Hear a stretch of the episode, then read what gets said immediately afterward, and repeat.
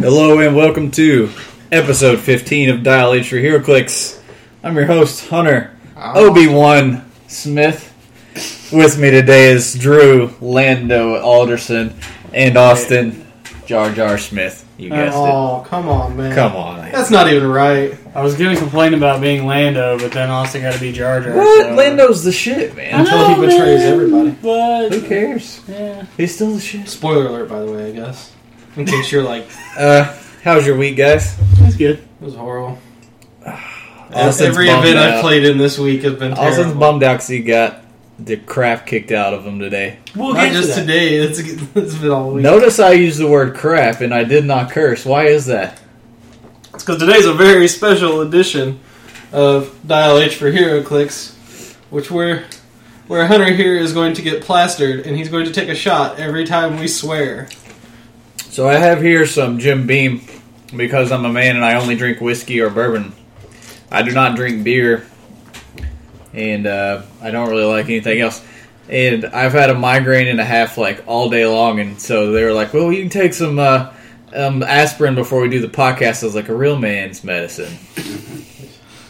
A real drunk sh- man's medicine. Is a shot of Makers or a shot of Jack. I have some Red Stag Jim Beam here. It is uh, 80 proof, so not super strong for what I usually drink. I mean, that is strong, but not strong as what I usually drink. If you were Ricky, you'd be already probably drunk by smelling it.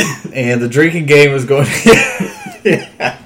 You gotta have, we gotta have Ricky on here for the next time we do a drunk podcast. no, that will not. It'll last 20 minutes, and we'll have to shut the shit down. No, there's. All right, hold Let's on. start it. One shot. Cherry Coke chaser. So every time one of us cusses, I have to take a shot. Now, I, I thought about going off on a tirade here, but That's terrible. when we get to some of our spoilers later, I'm sure there's going to be plenty. of If you guys start to obviously start to abuse it, then I'll have to step in. or else you'll end up in the hospital. So, first let's get into some what we played. Mainly because the uh, traumatic experience is fresh on Austin's mind. you have no idea. Well, I tell you what, let's start with Wednesday. Austin, you played at Game Preserve, did you not? I did. How did that go? I wasn't Uh, there. I went one two. Um, I showed up with a really good team Wednesday. Um, it was half. You bring f- up to 400 points of your own team, and then you open an FI booster and you construct a team using at least 100 from your booster and the rest from your collection. So I was like, you know, I'm going to go with a bunch of my staples. I brought like my Iron Fist and all that stuff. I had a really good team. Um, I had a really good setup. I brought everything just in case. Opened my booster, saw that Heimdall. He's like 150 something. I was like, there's my booster right there. Finished out with Tyr, Iron Fist. Um, it was like 500 point build or something like that. Tyr, Iron Fist, um, Split Lip, of course, because uh, we were allowed to use other stuff from the set. And uh, I ran five hammers on books. We couldn't run six. Um, well, that's where you messed up right there because you should have just brought six white suit Iron Fists I know. I, I thought about it. and it. then pulled a seventh and an eighth. I really thought about it. um, That's what I would have ran. So my team right off the bat's pretty melee heavy. Um, it, it was a it was a good team in most fear itself sealed situations, but when everyone's allowed to break out their Hawkeye they have stored somewhere, and they knew they were going up against a bunch of fear itself melee teams. That is all I played against all night was Hawkeyes. Chaos War Hawkeye? No, the Fear Itself? Fear itself Hawkeye. Did the stuff that you bring with you have to be Fear Itself stuff? yeah, Oh, okay. ha- I'm sorry if that wasn't designated. It has to be fear itself. You may have from- said it. I may have missed it. You may be drunk already. I'm not drunk. I will. It's a near impossible. So- Nigh impossible. So it was from it was stuff from the Fear Itself set. So like I, I brought Split Lip, of course, that was a given, yeah. um, and crap like that. My first game was really good. Um, he wasn't running the book or anything, so it I had a big edge on him, especially with Split Lip. Um, second and third games were better. My rolls turned against me pretty quickly though, and that mixed with that stupid Hawkeye. And by the third game, like I was just like so tired, I didn't even care. But we, it was a fun event. Um, it was definitely interesting to get to play constructed fear itself restricted like that, Yeah. as opposed to sealed. Um, and it was there were some interesting teams built. Like there were some combos and stuff that I ran into. Um, there were a few really good mighty teams that I wasn't expecting. Um, a lot of stuff like that. It was a fun event. I played Thursday at uh, Comic Book University, also Fear Itself It was one booster Wolverine, one booster Fear Itself, 400 points with book. I ran. Uh, I pulled the super rare Jubilee that I needed really bad. So I was happy. I was just pulling that. I was like, I don't even care how I do from now on. I'm Prime just happy I got. Huh? Prime or non-prime? Non prime. I guess for you, a normal SR would be an amazing thing. Yeah, well, I I. I need her. I need her because I have the prime one, and actually, she's worth more than the prime. Yeah. The because she goes on the team base. Um, but anyways, I decided to play her because I didn't. You know, I like to play new pieces, especially at at uh, Fear itself, where I don't really care about how good I do. I played um, her, Tyr, Shatterstar, and um, the rare Black Suit Iron Fist and I was giving up like 30 points, but I just didn't pull a good enough point difference differential point values to where I could fill out a team very well. So um, Jubilee starts with the energy explosion, and if she hits, the person who the opposing characters uh, have to choose whether they're going to take negative one attack or negative two attack or take an extra action token once they're Yeah, hit. that's ridiculous. and she has two bolts, and she is she's not a very she wasn't very good by the end of the, the of the I bet day. she'd go better paired with someone like uh, Bruce Banner or someone that buffs energy explosion. Yeah, And well, she only has like four or five range for Oh, really? one, and she does not have any running shot. But I gave it to her with hammers, and what I ended up doing was, uh, Shatterstar would teleport in. She would get off an energy explosion, and then uh, Shatterstar would charge Flurry, you know, in after that. Uh, of course, Tyr do what he always does, and that. Iron Fist is good too.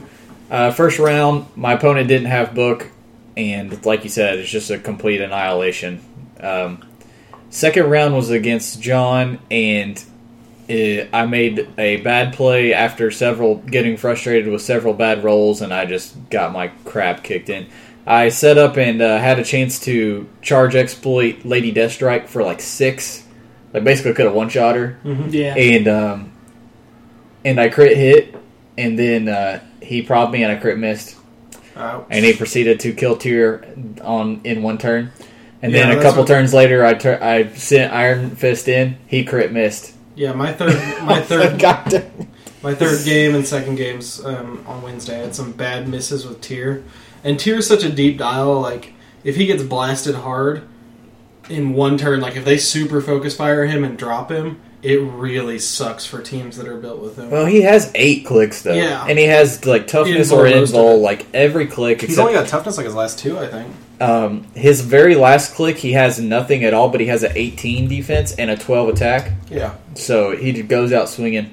Um, I love Tyr so much, and I played him uh, today too. God, it's such a great piece. I just appreciate it more every time I play him.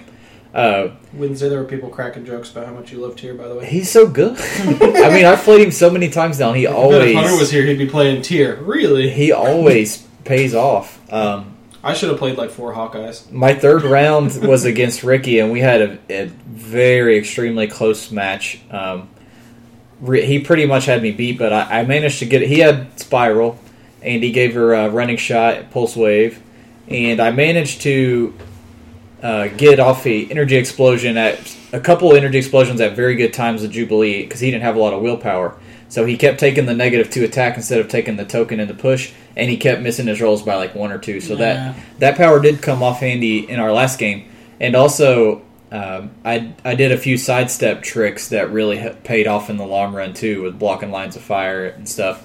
And uh, Shatterstar Flurry Blaze at the very end and rolled fives on both his blades and and won Uh, me the game. yeah, I had that happen uh, today with um, a flurry blades hit me six six. I was like, ah. So I went two and one with a lot of points, and I got second, and I got a cold borson, so that was nice. Cool bullshit. Today we played at the dugout. And if you guys didn't listen in last week, it was our, it's our best build week. Uh, the build is 400 points. Uh, it's modern age. Resources and relics and ATAs are allowed, and it's everyone on your family needs to be related to another everyone person or, or- sorry, everyone on your team needs to be a family member or a spouse of everyone else on your team. Uh, we had a lot of cool teams, and uh, this was our week for best build. Like I said, I played a team that was Tyr, the Tab App Thor, who was very good. I was very happy with him at the end of the day. The Halloween costume kid Thor. Yeah, uh, thirty point Loki with utility belt, Gosh, that that Loki is so good. and the uh, starter set Sif at seventy five points. It was pretty good too. Uh, Drew, what did you play? I played uh, all pieces from Incredible Hulk. Uh, Fast Forces Hulk with belt No, it's uh, the gravity feed. Gravity Feed. Yeah, two hundred one. 201, um, Caiera, and uh, Skaar. Uh, main set Skaar, Yeah. and uh, that was a good team. We played each other. We'll talk about that in a minute. Uh, Austin, was your team? Um, I went with the Inhumans team that had uh, Scroll, Black Bolt, um, Medusa, uh, Crystal, and Ronan the Accuser at 75 with uh, Gamma Bomb. You know, Hunter's favorite. He loved a Gamma Bomb. See, I figured mentioning the Gamma Bomb would get Hunter swearing. Nope. Good try. Good try. Good try. Um, we well, let's talk about how the games went before we announce the winner. It was pretty dang close. It was as close as you can come. Uh, I don't know, me and Drew had a roll off. my well, that's true. You guys came. That was the very first time we did it, wasn't it? Yep. Yeah. Uh, my first round was against a Fear Itself Odin, a the new Thor from the Target exclusive Thor, and um, the Serpent. And one thing to note about that Target Thor, uh, he promotes into the 001 Dark World Thor, and his promotion is by far the easiest promotion that there is to hit in the entire game of HeroClix. Uh, basically, the way his works is you hit one time, or any time that he hits, you roll a d6. If your d6 roll equals more than the damage that you end up dealing out from that attack, you get to promote. And what happened with, and if you think about it, you're going to get that the majority. Like a 50 percent chance. Yeah, that's like always 50 plus. Um, on ours, it was a 100 plus because he hit my Thor that had impervious, and I made my impervious roll. And since he technically hit me but didn't deal any damage, he, he could have rolled a one and still promoted. A- Another cool thing about that Target Thor, because we never reviewed the Target exclusives because we at the time they weren't out. Yeah. Um, that Target Thor has a really cool way that they could do cheap willpower. I don't know if you guys have paid much attention to the Yeah, dial. he's the one that has the special tokens, isn't he? Well, for one, he has the um, basically the Blue Beetle uh, version of ignoring damage. That's the when he prom- that's after he promotes. Actually, now that I think about it, um, I'm actually t- uh, it's a trait that basically lets him ignore pushing damage, but only a couple times. Yeah, he gets two tokens or something like that at the beginning of the game, and at the beginning of his turn, he can take one off to ignore pushing damage for that turn. Yeah. So basically, it's a limited amount of willpower. So he gets willpower twice. Pretty. Yeah, and if you think about it, think about the average game, how fast they go, especially these days. Clicks, you only that's need to push turn- it. That's you- four or five turns. Right yeah, there, you only need to push a couple times per game, anyways. Yeah, You know, your figure's going to die before then, as fast as the game goes these days. So that's a good and way. it's unoutwittable. It saves- yeah, willpower. that's that's true too. It saves you a couple points on the the figure's build whenever they make the figure. But, anyways, I thought that was a cool a cool promotion mechanic on that Thor. Um, I hit a couple early impro, impro, uh, ugh, impervious rolls. You hit a couple improv. improv rolls. uh, I hit a couple impervious rolls, and then it was pretty easy pickings from there. Uh, that Sif picks up precision strike. God, I love precision strike so much. It was I really learned to appreciate it even more today.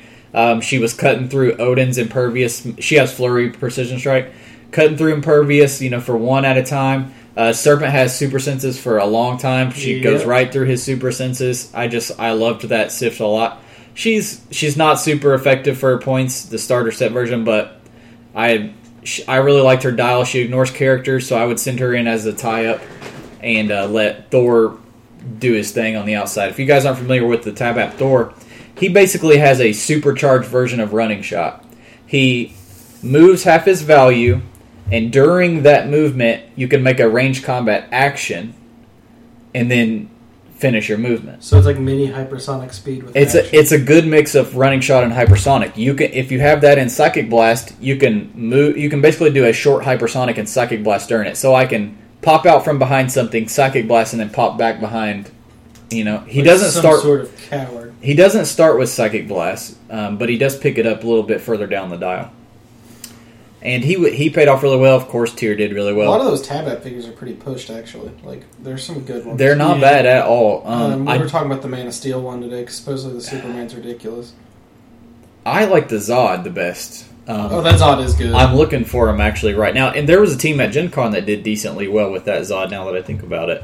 Let me see if he's on the, the HC Realm units, but I'm looking for that Zod right now if anybody knows of anybody who has one. Uh, the Zod Tab App Elite. He's only 80 points, and he this is why I want him. He can use Mastermind, but only to deal damage to friendly figures with Kryptonian keyword. You can run the um, the cheap scientist guys with barrier, Yep. and then Yeah. barrier him in. Whenever he needs to clear, you just bury him in. Uh, friendly characters with Kryptonian keyword and a lower point value within six can use Superman enemy. So you give all those little cheap Nice. scientists Yep. outwit too. Yeah, I, I'm looking for him big time. But uh, yeah, the Tab App figures are good. The X Men set is they're all excellent. I've talked before about how good the Trinity set is. yep. And they Um, all look like kids in Halloween costumes. The Thor and the Cap are very good. The Iron Man, eh, he's not bad, but he's not good either. I agree. Well, second round, uh, Drew and I had a goddamn knockdown drag out. Um, basically, I managed to cut down Caiera pretty quick because I didn't want to deal with her trait, I, given I that bonus how you're defense. struggling with swearing. Like, I'm it's trying. so damn funny. Did you just say damn? You just said damn. That was forced. I'm gonna give you this one, but you forced that damn out. I, yeah, you ain't fooling anybody. I ain't fooling nobody until you're drunk.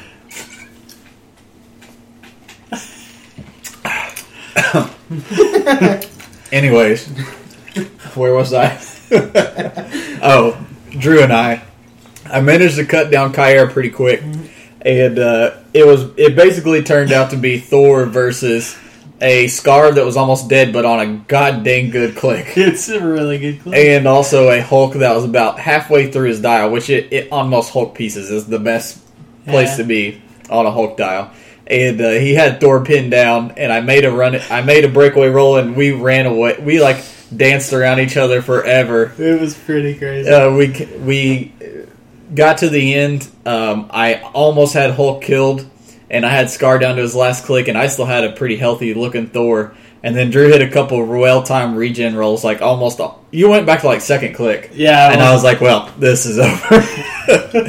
it hit. Drew beat me, so it looked like Drew was going to take the best build. Um, in my third round, I played a Batman team, which was pretty much tailor built to beat my team, but I ended up barely squeaking out a win um, due to some. I I played it pretty decently, and uh, he missed a couple key rolls too uh, that would have helped him a lot. I think uh, Drew's conflict of interest today was the best. He So- almost had to play the guy who submitted his build. Yeah. so the person that submitted Drew's build is Harry, a, a friend of the podcast and a, and a local player. And um, there was one point where it was, it almost looked like you guys were going to have to play each other. And Harry was almost thinking of just not like, like Just throwing the just throwing the match. You guys didn't end up having to play each other. Harry, But Harry came over while you guys were playing and was like, "I can't watch them play this." He goes, "I can't." He's like, "I want to tell him what to do, but I can't." Drew's team was very. The team that Harry built's good. It was a very talk good- about it, Drew because it was pretty dang good. Um, it was pretty good. It was basically you wanted a map with a lot of, you know, blocking and hindering. Because if, I mean, you put the belt on Hulk and you got the Bat Cowl there. So in my third game against Scott, that was basically my one key advantage.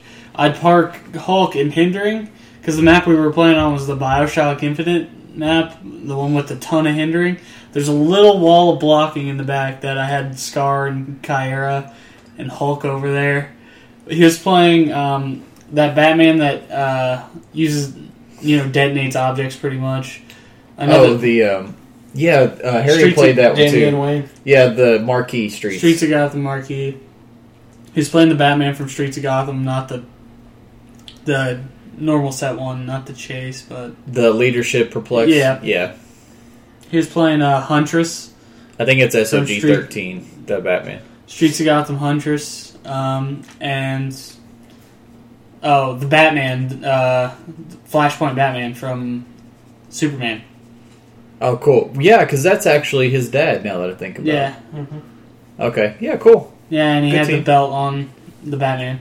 So basically, it came down to I missed a flurry roll and if I would have hit that flurry roll, I probably would have killed the Batman. And Scott played it really well. He had outwits. So basically, what I did was I parked Caiera and uh, Skaar behind this little blocking wall, and then I put Hulk in front so he couldn't outwit me without going, you know, all the way around. So basically, he came to me, and then we just knocked the shit out of each other. The traits for that team Oh. come in dang handy. You got the Caiera trait, which Yeah. gives you what a 18 defense if you're a J. You pick a character at the beginning. What? Hunter or Drew dropped a shit. Oh, go ahead, Drew. You talk about the trait while I'll take my third shot. Okay. Drew dropped his shit. anyway. Oh man. Anyway, the trade is you can give someone 18 defense, but they have to be adjacent to you to actually, you know, have the 18 defense. So I'd give it to Skaar, and he'd park near a wall, and I'd have him come to me, Because the Skaar's trait, when he's adjacent to blocking, gets impervious. which is pretty strong. And then um, wasn't there? Oh, and then you have the um, trait from Skaar, which gives plus ones to Hulk or Caiera. to Hulk and Caiera's attack roll. So you got Yeah. like synergy left and right with those three. Harry built a really good team, and I had a lot of fun with it. I just, you know, wish I could have done a little better for Harry. You did, man. You, you I barely, I barely had more points than you. Yeah. Um, We both went two and one, but I think I had maybe like 40, 50 more points. And uh, and you beat me in our game. Yeah. Austin, how'd you do? horribly. I uh, the team I picked, uh, of course, I went over was the Inhumans one. Um, first match was against Drew. Uh, I won map roll, and I was like, "Hey Scott, toss me whatever maps over there." And he tosses me that checkerboard map with the big chunks of blocking everywhere. And my first response is no, and flip that thing over. And we played on the Thanos shrine side, and I started down at the bottom of the steps. Drew started up above. Um, moved up. Druid positioned himself, and I was like, man, I got a good chance to pulse wave here. I'll fly over with Black Bolt over the blocking, and my pulse wave won't hit my own guys, it'll only hit his. No, because apparently, even with like everything involved, like theme team probs whenever I could and all that stuff, He used three team. out team of all, how many times I pulse waved that game, I missed every single one for like sixes. And that that Black Bolt, like he is not worth his points. The scroll black. yeah, Bolt. the scroll Black Bolt's just way overcosted. I played him when we first started playing clicks. When we were playing in my garage every week. I played him back then, and I was like, "This piece." He's is okay on scroll teams if you have some if you have a good team with. I him. still don't think he's worth his points. He's he starts with a four and running shot pulse wave, which He's is just nice. he's overcosted. For, yeah, and he drops to nine attack and then eight so quickly. for like a what, what one forty two, I think. He's one thirty, I think, or something like that. But uh, Crystal, of course, is one of my favorite pieces. Um, I tried to get some. I tried to get some good play out of her today, but she kept getting shut down.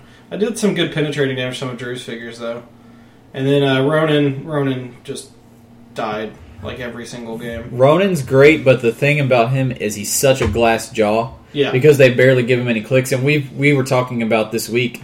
Uh, Drew and, or uh, Ricky and Austin were theorizing what the next uh, event could be after, after, with after World Guardians of of the. Galaxy being the upcoming set. and they were teasing me saying Realm of Kings because they know I'd be excited about that. And I was talking about I really I really want them to redo Ronan because the Hammer of Thor one's pretty good and the Fast Forces one is good, but they really haven't captured him perfectly. Like yeah, they have a really good Black Bolt, they have a Mhm. really good Annihilus. Like they have all my favorite cosmic guys dials down, but they haven't nailed Ronan down quite. They, they need correctly. to do one of those big like world damning powerful Ronans that just comes down to a world and just like slams down his hammer and is Well- like, ready to smack. I would say good. Um, give him some decent range. The, the Fast Forces one is too range based to be Ronan. I don't like how The he ham- doesn't he doesn't know what he is. He's a mix of melee and range. Well, that's kind of how he fights, but he needs a lot of CCE in my opinion. Um, the Hammer of Thor one is a little bit more accurate, but he has too much dang in cap. Why give Ronan that much Yeah. freaking in cap? I do like the fact that he gets that he buffs Kreese. They definitely should Yeah. keep that in, but Ronan need. I would if I could build one, I would have charge exploit, or maybe not even exploit, maybe just a high damage. Yeah. I'd like to see him get a. Maybe like a high damage, uh, somewhat low attack, like a ten on an expensive figure, I but give him, him lots a- of close combat expert. He's one of those characters I'd like to see with a multi-target melee, so he could hit two people with like one big white Oh, that's swing. that's pro. It would be pretty fitting for him. But every time I've played him, like I've never played Ronan and been like, man, I'm glad I put him on my team. And I hate that feeling because I love Ronan, but he just every time I've played with my Inhumans, he's come up short. Um, Crystal, of course, as I said, was good. Um, Medusa, I'm torn on Medusa. I feel like in her role as a plus one attack to Black Bolt and everything, she's good. And as a leadership, sometimes she's useful. Um, my problem with her is she doesn't have enough move and attack to make good use of her abilities. So, at best, she's a good tie up with the free end cap and the plasticity. and the leadership. Yeah, the leadership's okay. Um, she's like 83 points. If you play her with, uh, if you play with like the- Karnak and stuff, yeah. yeah, if you play her with the good Inhuman team with the good Black Bolt, Yeah. she's well worth it. I used Other her to pop tokens off Ronan constantly. Otherwise, she's not all that exceptional. You're right. Um, Gamma Bomb performed exceptionally. Um, Big surprise there. Against, against Drew, it killed Hulk off, which was a little ironic. And then uh, we had a my later two games. It was do, it was used to maximum effect. Um, my second my second game, I, I cleared house. Like I got so lucky on my rolls. I mean, like uh, I flurry blades sixes with Medusa on somebody. I freaking pulse wave crit. I did all kinds of crazy stuff constantly. Um, and then my third game, I just got smashed. It just I have bad rolls, and then Deathstroke and all them don't play games ever. They they came up there and just shot. Played against uh, Deathstroke, Ravager, and Ravager team. Yep. Um, what teams did we see for the family? I saw. Well, I already mentioned the two Asgardian teams that I saw. A couple Batman. A couple, yeah, there were a couple Batman teams. Um, what were what was Paul playing? Um, Oh, uh, Thanos, Thanos. and Terraxia. What's actually now that I think about it, isn't legal because they weren't they weren't married, but uh, no big deal. Um, trying to think what else team, what other teams I saw people running. What was Jim playing? Jim was playing uh, almost the exact team you described that Zach was playing with, uh, except he had the Chaos War Loki on there instead of. yeah, Oh, Chaos Loki, War Thor, Loki, Cole. Serpent, and uh, I think s- I think the Gravity Feed Thor 001. Yeah, that gravity feed Thor is legit. Um, let me see. Oh, I'm sorry, it was the Target Thor. 'cause he had or the the target. Thor. Let me see uh, the best build. Who submitted the team? So um, I went. Drew and I both went two and one, but I had slightly more points. So the person who submitted my team, I apologize to whoever's team I picked. you pl- you played uh, Surfer's team because remember I was messing with them. Actually, I was really messing with you on the thread. Like on the pick and the yeah. yeah, I was really messing with you, but hopefully he didn't uh, think I was being like messing with him. Uh, I'm gonna find who submitted this team, and they will get six custom action tokens with whatever comics logos they would like put on them. Uh, it's on our Instagram, and that's not it. Um, and I'll contact you, and we'll get you your tokens. And while I'm looking this up, we're going to get into some news because there was quite a bit of news this week. there's gonna be some serious swearing. and I feel like we say that every week as far as there was quite a bit of news because man, we've I mean we get. It's nice that we get so many spoilers. Yeah, I mean we have stuff to talk about. We're And still there are- still in business. There's a lot of upcoming sets too. Um, you got all the CTDs that are coming out, and then you, you have Invincible Iron Man, and plus They- all the AVX news that's they coming hinted out. a bunch of stuff for Deadpool too. That's pretty sweet. Um, the first thing that I want to talk about is uh, Mage Knight. Oh, let me announce the winner here while I got it pulled up. So the person that submitted my team, which was uh, King's Disciple. yeah, King's Disciple. That's right. Who is doing the uh, the dice sale with the breast cancer? Uh, King's Disciple submitted my team. Um, thank you for participating, and I'll contact you, and we'll get you your custom poker chips. The the other finalists were a Pierce Theory and uh, uh, Pupil Surfer, who also is on our uh, dial design contest. Actually, all three of these guys are on our. Does, does Yeah, Harry submit I don't dials? think Harry. I don't know. I don't think I don't think Harry's done dial. Or yeah, he Yeah, he did, did Kidpool. Deadpool Yeah, So all three of these guys also uh, submit to our uh, dial design contest, which we'll be talking about a little later. Uh, anyways, we got the first thing I want to talk about are the uh, Mage Knight clicks, and we saw yet another really cool team ability. Yep. Uh, it is the Phoenix Concord team ability, and it's basically a slightly worse version of the Society ATA. Once per turn, well, it's at, but it's slightly better in a, Yeah. in another aspect. Uh, once per turn, when a power or ability of a character using this TA or an adjacent friendly character would be countered, roll a d6. On a result of 5 to 6, the power or ability is not countered. Now, the reason that's worse than the society is because the society is a 50 50 and this is a 33%. Well, not just that. Society's unlimited, isn't it? Or is it only once per turn? Because I think society's. Uh, I think society is unlimited. Um, but the other reason that this is good is because it says or an adjacent friendly character, and it doesn't specify that they have to share a keyword or a team ability Yeah. or anything. So you could give it to any good piece that you don't want to be outwitted. You know, have a slightly harder chance to be outwitted. Um, they showed that on this 50 point Altum Sentinel. He has a trait. When a character fails to break away from him, deal that character one damage. Ooh. He also has plasticity full dial. Ooh. He has toughness, and then late dial he picks up willpower and exploit. And I was saying, paying 50 points to tie up your opponent's 200 point brick for two or three turns is well worth it in my Yeah. opinion. I'd run this sucker next to freaking like an Iron Man or someone, take ranged pot shots. They couldn't outwit some of my good stuff. I'd have a chance to get rid of some of it. And then when they get in close, you tot, you just move him up a few spaces and then just keep blasting him.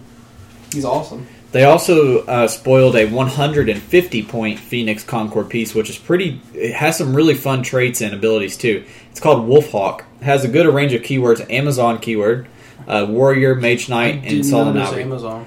It has a, uh, uh trait Beast Bond at the beginning of your turn. Choose one standard power or combat ability possessed by a character on the map with the animal, monster, or mystical keyword. Wolfhawk can use the chosen power or ability until your next turn. So it could even take, well, it already has Indom. It could take Flight, uh, Duo Attack, any of the sizes. It could take, and then it could take any power that animals or monsters have. And it has, well, unfortunately, it doesn't have any of those keywords. It doesn't So you- move and attack either, though. True.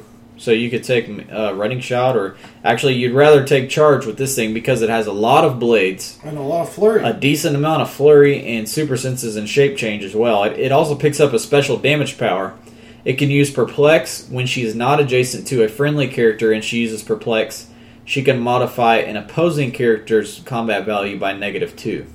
So if she's, it's because she has Phoenix Concord. So if she's not near a friendly character to use Phoenix Concord on them, because that's the only thing I see on her dial that would help a nearby friendly character. So it kind of like makes you want to keep her away from him at least a little bit. She also has an epic action. She can use, uh, give her an epic action. Wolfhawk can use incapacitate as a free action once for each 150 points of the game's build total, as if she had a range of eight. That's not bad. Uh, That's pretty good, actually. Drop, drop. Okay, we we've talked about how often the book goes good with this. Drop her a hammer, give her a moving attack, plus two attack puts her at twelve. Give her her epic action, freaking nail a bunch of enemy figures. Give her the epic action next turn, nail a bunch of enemy figures. You, they have to clear, you have to clear, and you rinse and repeat. She's freaking ridiculous. Very happy with all of these Mage Knight figures so and far. the, the sculpts are great. Yeah, and we've got, what, like 10 days before the set comes out? That and Lord of the Rings on the same day? Mm. Ten days mm-hmm. before Drew just mm-hmm. starts swimming in Mage Knight clicks. I'm gonna have so much. Speaking of Lord of the Rings, we got two very cute boys here. Oh yes, we do. that- and one of which I'm extremely excited for. Are you sure they're boys? Yes, they are boys. Just because they have nice, long, luscious locks like I do, does not mean they're not boys. Awesome. uh, they're both elves. Well, I've got a lot of things to rethink about my life. The first one is a generic elf. It's Galadhrim, Elven Soldier. He is only 32 points for four clicks. Elf soldier keyword. He has uh, range, yeah, Elf and Soldier keywords. He has range combat expert on his first two clicks with a special defense power. Uh, he can use energy shield when he is targeted with a close combat attack and he is adjacent to a friendly character with the shield keyword, he gets plus one defense. So, uh, six range, and like I said, six range RCE, nine on attack. So, not that amazing of uh, stats. However, he's only 32 points. Yeah, but with energy shield, that that puts him up at a 17 for range. Isn't Well, too bad. it's going to put him up higher than that, and I'll show you why. oh yeah. Haldir has a 17 defend, the same keywords, and he has enhancement for those those little 32 point elves. So now those 32 point elves now become 19 defense 32 point elves with enhancement for an extra damage and a special uh, epic action. Haldir, once per game, gets give him an epic action. Choose up to one friendly character per 200 points of the game's build total. During your turn, you may give each chosen character a power action, and they may each make two ranged combat attacks as free actions.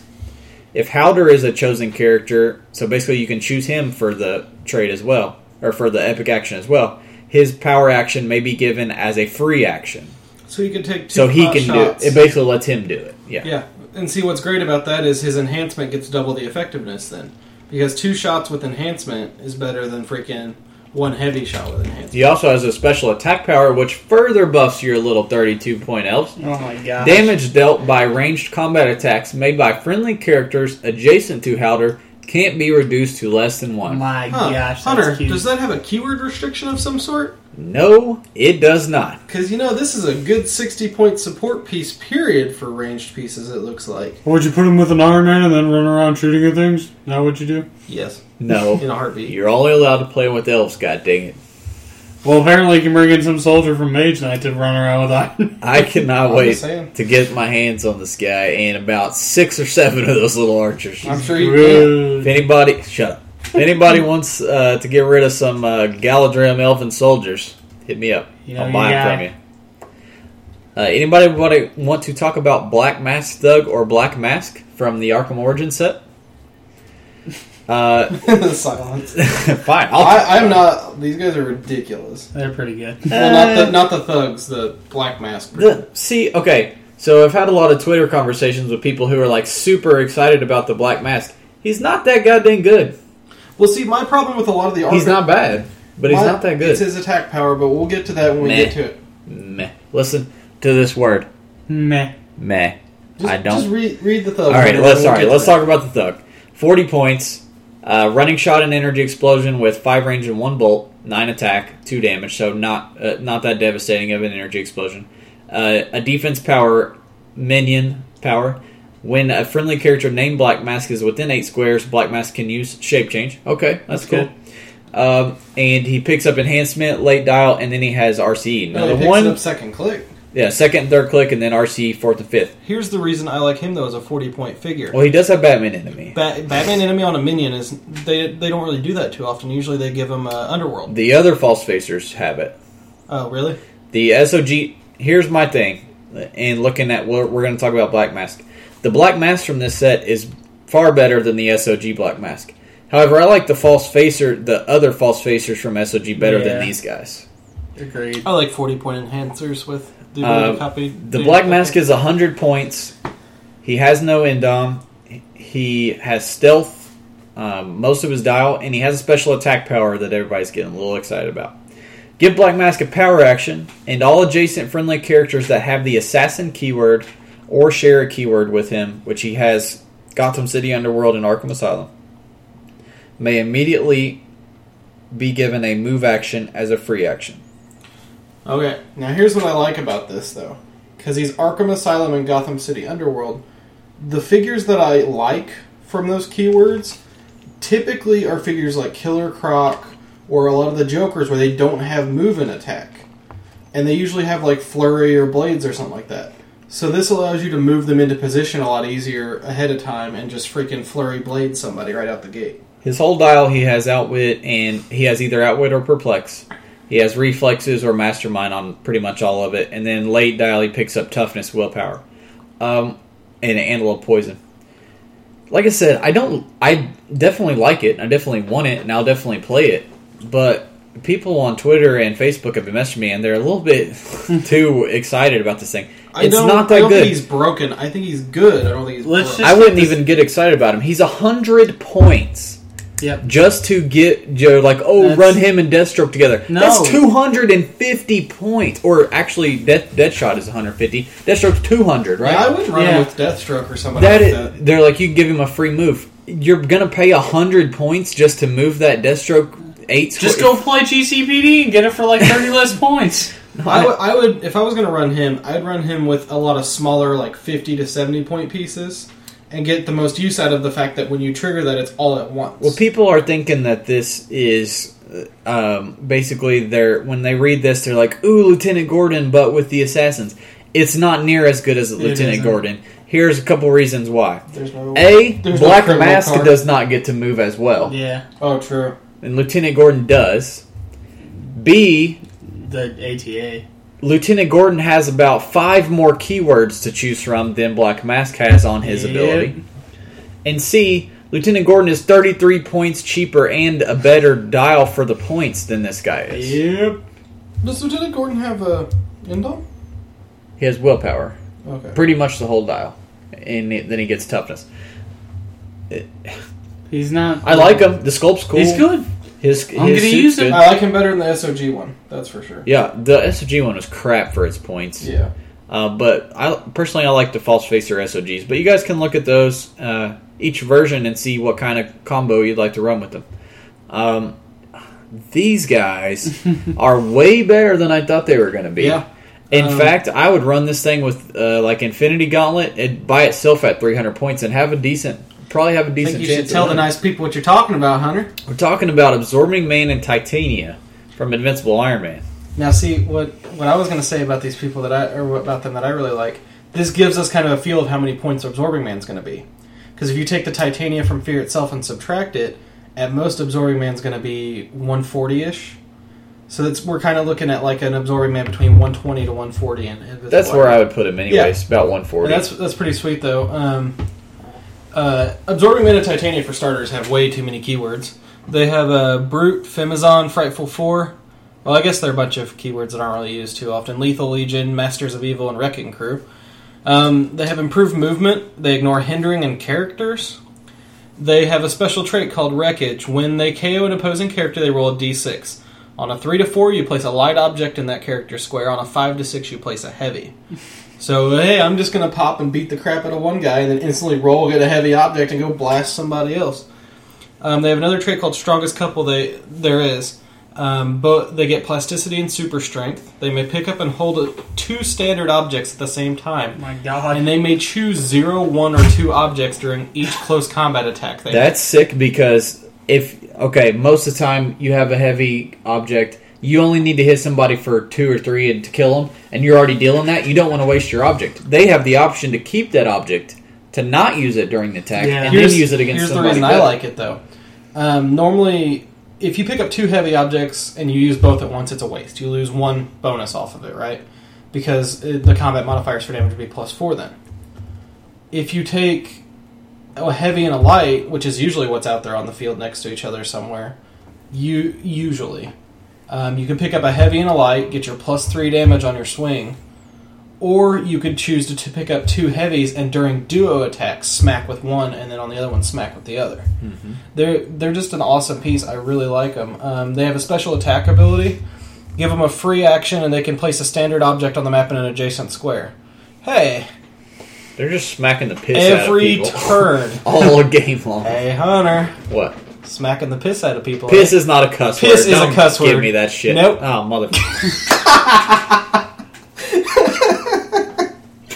Oh, I love this podcast. I'm only drinking for shit. I'm not drinking for piss.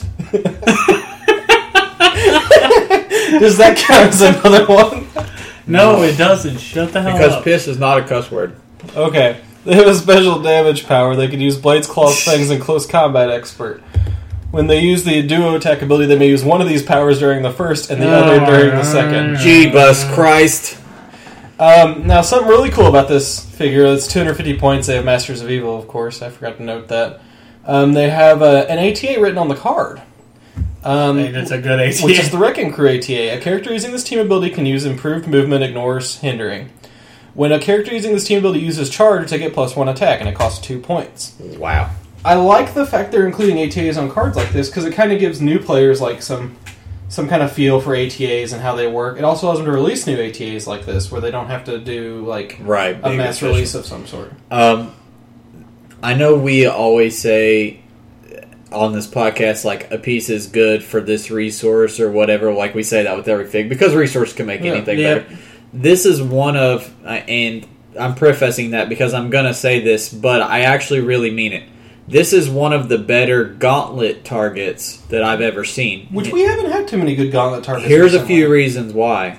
It plus the full gauntlet is 300 points. Go ahead and throw the or 290. Go ahead and throw the ATA on it for two more And points. tank- oh, you can't throw a tank turret gauntlet. Um, because you're getting steal energy Yep.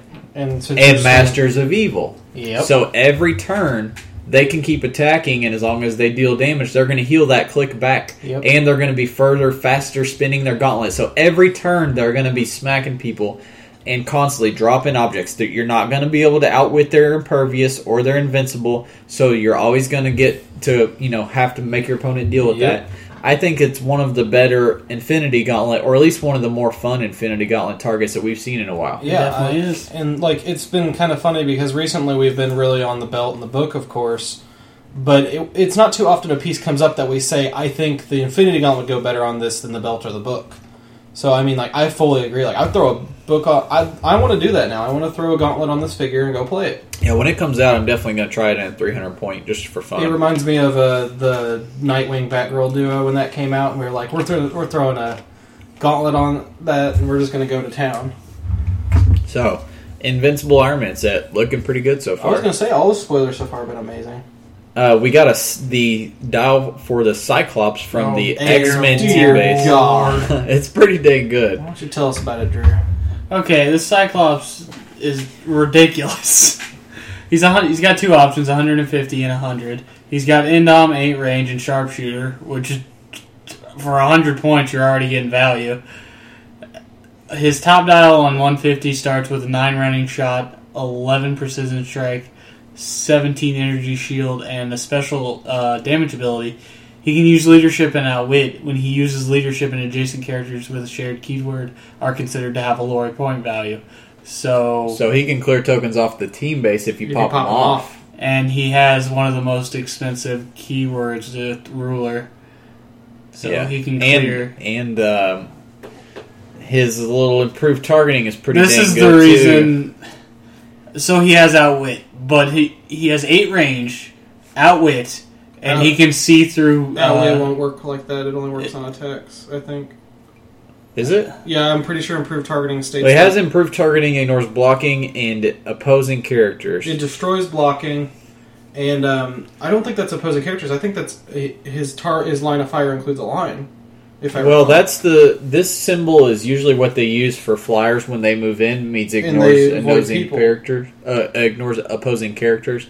So basically, I think it means. Well, I guess we can check, but he may get to see past his friendly characters um, as well. modern PAC around here somewhere. It will be in that backpack. So while uh, Austin's looking that symbol up, um, you already talked about his leadership and his outwit. Top Yeah. dial for 150, he's doing four damage uh, with precision strike. Yep. Um, his uh, acid dial's pretty good.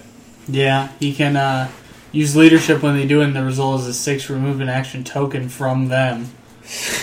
So nuts. Uh, another team base that has that is the um, the two x two Teen Titans, Yeah. Now, see me and, and I managed to hit that a couple times, and it was very good. Me and Ricky had a talk about this Cyclops because we were talking about how in AVX we figure they're going to mirror the team bases a little bit, to where the cap will probably be a lot like this Cyclops. And one of the things I particularly like about him is he has a he, he has a 150 and a 100 point for leadership, and those are good two really good targets for a leadership character in the first place. Not counting the fact he can do it for keywords. I mean, like if I want a leader on my party, I don't want a freaking or on my team. I don't want like a 90 point figure. Right. I want an exact 100 or exact 150 for my big characters. He gets another good uh. If you start him at 100 points, he starts with a special movement power that's pretty good. It's Force Blast and Running Shot. And when he uses running shot after actions resolve, he can use force blast as a free action. The reason that's good is uh, he has sharpshooter with that, Yep. so you could run in, base somebody, shoot them, and then roll your d6 if you need to roll it a lot. Like if you want to try to roll a six and maybe knock them off of elevated or Okay. something. Whereas your normal damage isn't going to be enough to cut it, you could do that and then roll your d6 to try to get lucky and knock them back off of something. Okay, so his improve his improved targeting means that when he makes attacks, he blows up blocking. When he normally does it, he won't. But the little through circle means that uh, he can shoot while adjacent to enemies, or he can shoot non-adjacents. Okay, may make a ranged combat attack while adjacent to an opposing character. So basically, he does what people, what new players always think sharpshooter lets them do. Yeah, yeah. Um, so yeah, while he's based, he can shoot other opposing characters like a uh, colossal can do, which is pretty goddamn good too. yeah. And uh, With was- sharpshooter, you're like, I'm just going to shoot through the guy in front of me. I was talking to somebody, I can't remember who it was, a couple weeks ago, and I was saying how the that Hawkeye should have that power. Yeah. Because when Hawkeye's fighting, he's always like, you know, defending himself and then boom, popping somebody, Yeah. like f- helping Cap out or something. I you think know we'll I mean? definitely Like, see a Hawkeye with that. it would be cool to see. The, yeah. So this this figure's pretty good, and people are pretty excited about it for good reason. I mean, that, that's a solid. People have been asking for a good, like, high point Cyclops that really locks in his abilities as a leader and stuff, and this really does. It's it. actually a perfect Cyclops. Yeah, I mean, like, About it. honestly, I don't think we're going to get much better than that in, like, the perfect idea of what Cyclops would be for a leader role. There's another Invincible Iron Man spoiler. It's actually from the Gravity feed, and and you were asking last week. I wonder what uh, uh, generics there will be in the set. Here's a generic right here: Dreadnoughts. They have tons of keywords: aim, enforcer, Hydra, Ma- Maggia, Mandarin's, uh, Mandarin's minions. Mandarin's minions, and robot. Always All that new more robot, ATA. Yeah, 75 points with the Hydra TA. A Hydra TA and Uh, giant size Yep. And uh, invent and uh, Indom. Pin size, 75 point, giant size Hydra. Hydra giant. I mean, like, that alone is ridiculous. Throw in Hydra giant with pin size, and that's just stupid. They start off charge uh, super strength, and then second and third click they have running shot with energy explosion, two bolts, and poison. So they're pretty dang They're, good. they're fun 75 pretty point. dang good. um, not exceptional, but definitely Yeah. fun for generic pieces. And it's always good to have more robot I, I'd like to have them in a large. uh, They to me they'd be better in like a really high point game. Um, Austin brought this up this week. The Deadpool Fast Forces is confirmed to be the actual the Thunderbolts. The Ro- the Ross's Thunderbolts from the current run. Right, Red Hulk, Deadpool, Punisher, Elektra, Venom, and Mercy. Mercy. Which is it's weird to see them do Mercy instead Yeah. of Red Leader. I figured it would be Red Leader. I was hoping it'd be Red Leader, but then again, he doesn't really have that many Well- powers right now. I like Mercy. Like we've talked about that series before. It's not that great. The story is decent, but the art's crap. Um, I did like the issue with just uh, them messing like w- right after they had Mercy on their ship and they Mhm. like capture. I liked. I, I she's a pretty interesting character. I want to know more about her. So hopefully this the fact that they're putting her in this Fast Forces means that in the comic they'll kind of flesh her out more Yeah. and show more information about her because she is pretty cool. My man Puck, Puck. we've already talked about. You don't mess with. well, You don't f with Puck. Oh, yeah, this silly guy.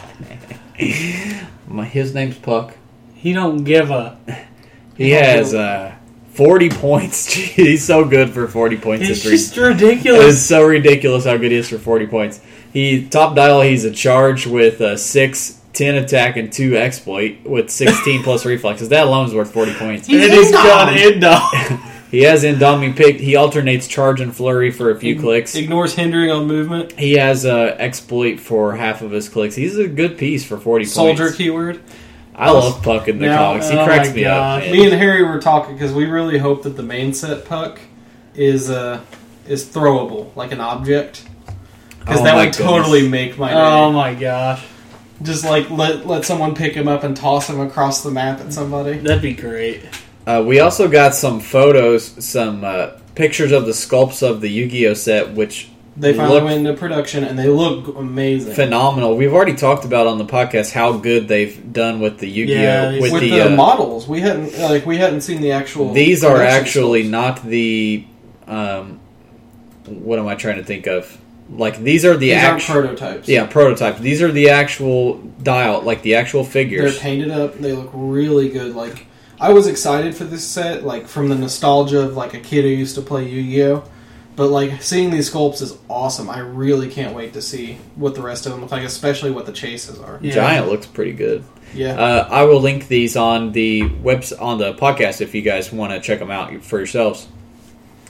Uh, we got so, we got an idea of what the prices will be for the Deadpool set and the distribution on the And rarity, and, and some hints at some other stuff showing Yeah. up in there. it's pretty dang weird to me. Uh, single figure two ninety nine foil packs will consist of friends and foes of Deadpool, um, including Domino, Daredevil, and the Secret Empire. The booster packs twelve ninety nine. First of all, that's a what a That's dollar a, fi- more. That's a fifty cent jump. okay, MSRP is twelve fifty right now. we'll have more than eighty all new figures, including the Marvel HeroClix fan vote winner, teleporting mutant Blink. The rarity breakdown is 19 commons plus 1 prime, 19 uncommon plus 1 Uh. prime, 19 rare plus 1 prime, 15 super rares. That's gotta be wrong. That's like the Wolverine had a lot. Did, No, It, It wasn't no 15. I'll count them, but it damn It sure. was like oh god dang it! Just freaking cussed again. It dang sure wasn't 15. Uh, Drew, count them while I take my shot. oh, you gotta put it on there.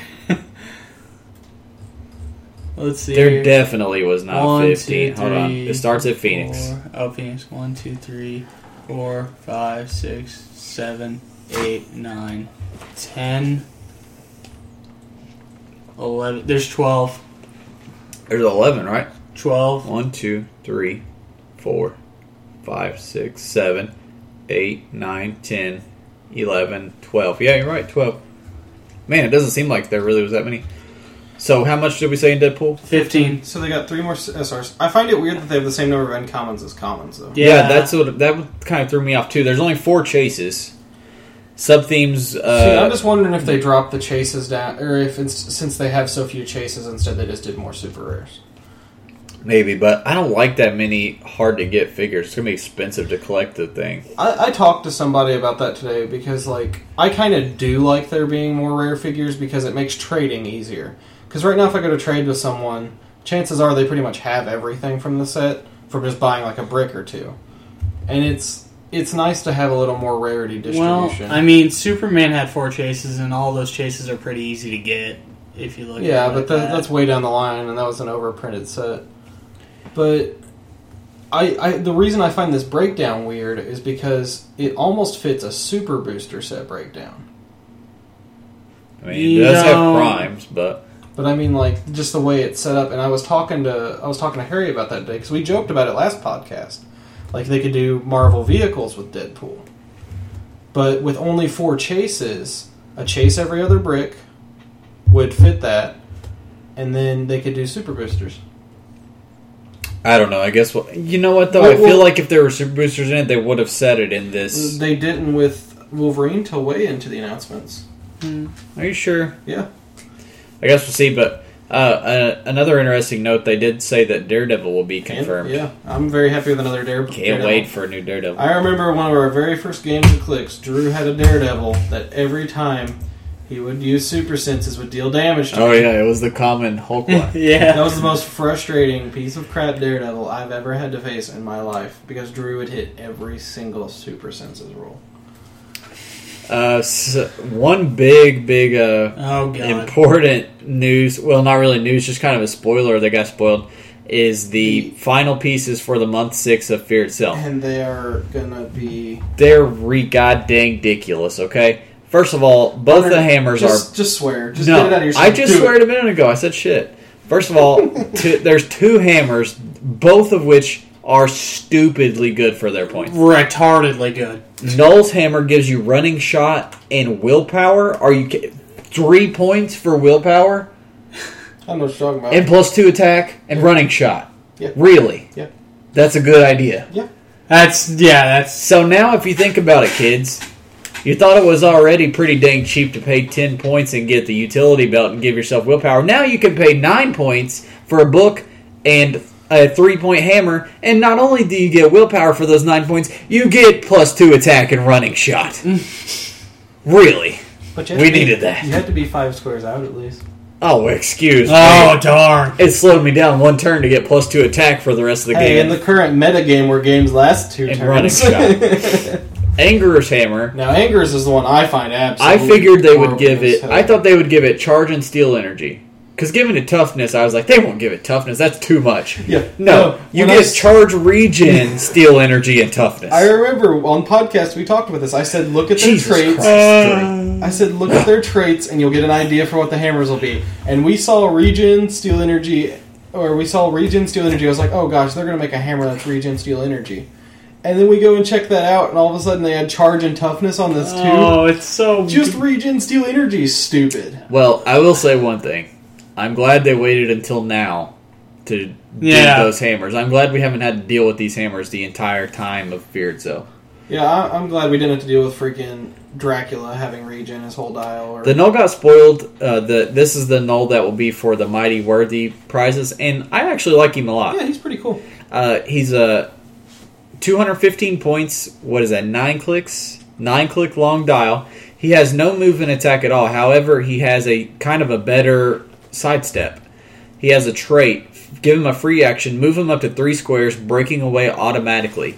He has flurry for the first six clicks of his dial. So I actually, I don't know if I prefer it, but it's pretty good. Yeah, it's not bad. Being able to auto breakaway and uh, sidestep for free, and, And you can do giant. that even when you clear. He'll be able to You, do that. you know what would make him good? A hammer that gives you charge, regen, steal energy, and toughness. That would give. Uh, Well, oh, while you're at it, just drop him running shot and willpower. yeah, right. I mean, Why would you want to do that? They already got in done. Uh, he has a special attack power, poison and super strength. When he destroys a square of blocking terrain with an attack, deal one unavoidable damage to each opposing character adjacent to that square. See, and I like stuff like that because particularly it helps you stop lockdowns where an enemy like is really like has their defense perked up and stuff, and you just can't break it. Or if they barrier themselves in, because Yeah. it just says blocking terrain, so Yeah. you could charge, bust the barrier, and make them take damage. Yeah, I like that. I mean, he's a cool piece. It's flavorful. It's cool. Um, you can TK giants, right? no, Okay, dang. no, only uh, standard size characters. See, I wasn't sure about that. Oh, Actually, I think with 2013 they updated it to let you TK tinies. Let me double check. yeah, that. they did. Do, do, do, do, do. Yes, they added tinies. It, it wasn't on 2012. So I he's 215 points. He's a little expensive, but I I kind of like his dial. Yeah. Now the serpent. This has me so excited. We won't get into super detail because it's pretty goddamn confusing. I mean, It- it's not- There's a lot of steps Okay. to talk about on the podcast, but we can overall To- give an uh, To- idea. To, summarize how he works, you have a fear dial on his thing, and as you deal damage at the beginning of the game, you roll and you turn it so many times to start it. But uh, it's basically just numbers one through twelve. And as the game progresses and you deal damage, you click up and he gets stronger. But he also gets power actions as free actions based on the click of the fear dial and combat modifiers. So he gets really, and his range is based on the fear dial and stuff like that. It's a really cool mechanic, and there's a lot of powers that are based on what click it's on and stuff like that. Um, I like him because he's got that boss fight mechanic we've talked about before with Colossals. Like Zero and the Tester has a little bit, and some of the other ones, where it feels like you're, I don't want to say racing against the clock, but you, you feel like you're in a major epic encounter as opposed to like, I don't know, like Giganto to a point feels like just a big character. Yeah. he is just a Yeah, big he's character. just a big He's character. not that expensive though. Yeah. Um, but I, I like this figure. I mean, it's the powers, of course, are what you expect on a colossal. I mean, I'm not even going to go over them all because they're pretty straightforward. He lacks move and attack, though, which is something to point out. Um, he has charge a little bit and some running shot here and there, but for the most part, he's just phasing teleport. But since he can get free actions from the fear dial, um, he, he's a cool piece. Um, I'm sure Hunter will post it um, for you guys to go check it out. Yeah, I'll link it in the description. Um, I highly suggest you guys go check it out. It's a cool. It's really cool. The one thing to note that's hilarious though, everyone keeps getting mighty and worthy, worthy mixed up when we're talking all the time, and it looks like someone who works at WizKids also did because the serpent has the mighty keyword instead of the worthy keyword. That's got to be a misprint. it's got it's a misprint. That'll get fixed because that. Oh my gosh! Don't get me started on keywords. Poor stat shop. Oh, he didn't get any. I don't think that was a misprint though. Shut the hell up. Ugh. God, Drew, you, That's not a curse word. you said hell. that's not a curse word. It's a- he said it with one L. I'm taking a shot. I think you just want to take a shot. He's just wanting to take a shot now. But yeah, like I said, this is, it's a boss fight colossal. It's going to be a fun one. Um, I I can't remember. Go up to the fear dial. Does it turn when he does the damage, or does it turn when it begins at one? The beginning of turn, roll a d6 and click it that to the right half the result. When an opposing character takes damage from the serpent. Okay, because I was gonna I was wondering if it'd be You good turn to it play once to the right every time somebody takes damage from. from him. Yeah. If he takes damage, Once, you turn. yeah, you roll a d6 and he has a 50% chance to turn it to the left if he takes damage. Um, da, da, da, da, da. Uh, it stays the same if he changes dials, though. See, the thing that's kind of cool about him is you pay for all the dials and you pick the order you want to play the dials in. Do you get to pick them? Yeah. That's cool because most colossals you have to play it in a Um, certain way. If I recall, it says that you can uh, you can pick which dial comes next. No, there it is. Each dial is played in sequence from highest point to Okay, lowest. never mind. So it's like a typical colossal. You have to go six, five, two. It, it's it's, a pretty cool. pri- it's a cool prize colossal. now it does have move and attack if you play full points there. Oh, I didn't even notice that. If you played him for two, if you played him for thirteen hundred points, Oh dear God, is that a seven damage? he has he has a ten running shot, thirteen pulse wave with nine range, uh, so five range on a pulse wave. Uh, 19 impervious, power cosmic, and 7 damage shape change. Let's go over some of his special powers. 'cause Some of these are pretty cool, actually. Um, his trait is raise the buildings, cover the ocean at 600 points. Um, at the beginning of the game, choose one uh, contiguous area of elevated terrain, if any. That terrain is now elevation 2, and all elevated terrain is grounded, hindering terrain instead. So What the does that- hell? You could just equal out a whole area to level 2 terrain. I guess I don't know. I guess you would take uh, the hindering markers and just place them again and across all other elevated terrain. I'm wondering if there's anything because, like, it says cover the oceans. Is there any part of that that makes it where it's not water? That No, because elevation, it says it's elevated. So and all other that terrain is now elevation two, and all other elevated terrain is grounded, hindering. Huh. Oh well. Um, he has an attack power called Lightning Breath. you know, him- I love when WizKids make stupid powers like this. So it makes it even harder to rule as a judge. That's freaking. it's like that makes these Brilliant. stupid. God dang it, mother freak. You're waiting for me to cuss. I know. I know. That's why I'm sitting sitting here. I'm staring. I'm, I'm legit. He's le- too legit. I didn't to cuss a single time. His attack power is Lightning Breath. Um, it's draw a beam line basically and shoot through it and hit anyone adjacent. Each hit character is dealt three damage. Ooh. Um, his damage power is draw in my power. Now I like this one. When this power is first revealed, put a number of tokens on this card equal to fear. As a free action, remove any number of them to modify any of his combat values by that amount until your next turn. So, like, you could take off three tokens, choose damage, and then modify his damage. And it's kind of cool because then you just kind of like expend. Well, I don't say expend your fear, but when you hit that point, I like how they say this power can't be countered, and he has power cosmic anyways. That's a little That's redundant, true. but you know whatever. You know what Uh, this guy could use? I guess if you're Adam Warlock and you took away his power cosmic, then you'd have to also Yeah, then his uh, his other ones are pretty simple. His 500 point has a uh, has a trait he can use Quake once during your turn. He can use it as a free action, which is always cool on a colossal. I mean, if once again adds to the Especially when you have psychic blast, you can you can quake them away from you and then psychic Yeah. blast them because you can ranged as a colossal while you're based, but you can't shoot the people that are basing you. So Yeah. that would let him shoot the people that are basing him if he can quake them away. Um, uh, I'm going to post these on the the podcast. We're not going to go over all the other dials. So we've talked about this stuff for a long time. So that's tons of news. Is there any other part of the cert this that we? No, this is all for the month six kit.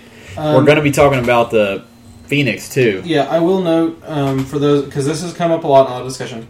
Last month there is not an LE prize for the month. Instead, you get two hammers as participation, and Right. then the main prize, of course, is the serpent or And then the Nul for the yeah. factions. Two Because that, ex- that's come up a lot at events. two extremely Now, broken. some events will give away the Nul as the month six winners. I know that CBU did that last year. They gave away the penguins as the. Oh yeah, that's right, they did. So I guess it really depends it on depends your on how your judges ask wanna deal with ask your judges as far as how they're going to do prizes on that.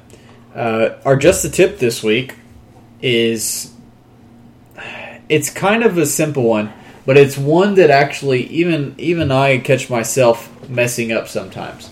And to put it, it's it's kind of hard to put it in words, but if I had to put it into a sentence, it would be Screw Drew. just because you have the opportunity to do something doesn't mean it's the best option for you at the time. And it's I'll give be, you it's be conservative, pretty much. well, no. Here's what I mean by this. I'll give you an example. Let's say you and I only have one piece left each. And I have charge exploit and 3 damage. And I that's pretty dang good combo, but I also have 6 range. And you do not have any move and attack at all, and you have 0 range. Should I move in and exploit you and try to hit you for three, or should I try to shoot you for one? Yeah. I should shoot you for Yeah. one.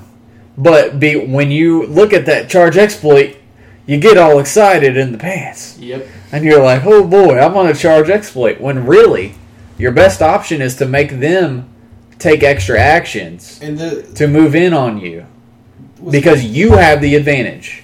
You can do you can do damage and they can't do jack crap about it. yeah. And you can make them take extra actions to move in on you. And then you'll get to exploit them when they move in on you. You need to if this is one of those things that we've brought up several times. Constantly be evaluating the game as you're playing because things will change from turn to turn from matchup between your character and their character to the next opponent. And for a future, character. a future, just the tip, and we'll get more in depth. Don't play in the now. Play in the next turn. It's just like chess in that regard, and that, that's a big part of this. And we, we've talked about this before a little bit with hypersonic characters. Just because you can hypersonic in and blast somebody for five or six, Just because you can reach them on this turn doesn't mean you should. yeah, Because then you're going to leave yourself stranded. yeah, Yeah, I- this is one thing that I've caught myself after the game. I've been like, why did I do that? I could have. I had the I could have waited a turn. I could have made him come to me. Yeah. Yeah, I've done. that so many Sometimes you get a little ahead of yourself and you get excited because you have move and attack when it's not always in your best interest actually to use it. Yep. So be thinking of the advantages. You know, we talk a lot about while you're playing, look at the advantages. Um, if you have a lot of uh, cutting through dampeners and they don't. Uh, or sorry, if you have a lot of dampeners and they don't have a lot of ways to cut through it, go after like in our game. Yeah. If you would have went after Tyr and you would have knocked him off exploit, I would have been totally effed. Yeah. I would have never cut through all the, that impervious. We talk about that all the time, but this is this is one of those things that's kind of hard to notice as you're playing. You know what I mean? Like the fact that you, you don't have It's to. it's a hindsight's twenty twenty thing. Yeah, exactly. You always notice it afterwards when you think about it. Like I should have done this and then this, or So that's my just a tip for this week. Constantly be evaluating, and just because you have the opportunity, you have these powers at the moment that are really good, doesn't mean it's necessarily in your best interest at the moment to actually do it. What I've been finding, oh, I'm sorry, that's where I, I lost my train of thought for a minute. What I've been finding while I've been playing games, uh, especially here lately, is the biggest advantage as far as we we talk about advantages like what advantage do I have over my opponent. The absolute biggest one is do I have move and attack and they don't. By Yeah. far, it's such a huge advantage. And, and I talked about it when it, when we did the uh, Bizarro event, and I had the uh, the All Star Bizarro, and I had Hypersonic. My opponent didn't. I mean, that made the that was a six If I hundred had a point dollar- match, and I won it because of that. if I had a dollar for every Teen Titan sealed I lost for my opponent having hypersonic and I didn't, I would have like five dollars. Yeah, you lost. Remember, you lost move and attack during our game today, and uh, That was, I mean, if I would have purposely clicked myself like I should have and got in charge of Pulse Wave and all that stuff, that would have made the difference. But I, did, I never thought about it until after. that ties into Yeah. yet another one of know your pieces. Yeah.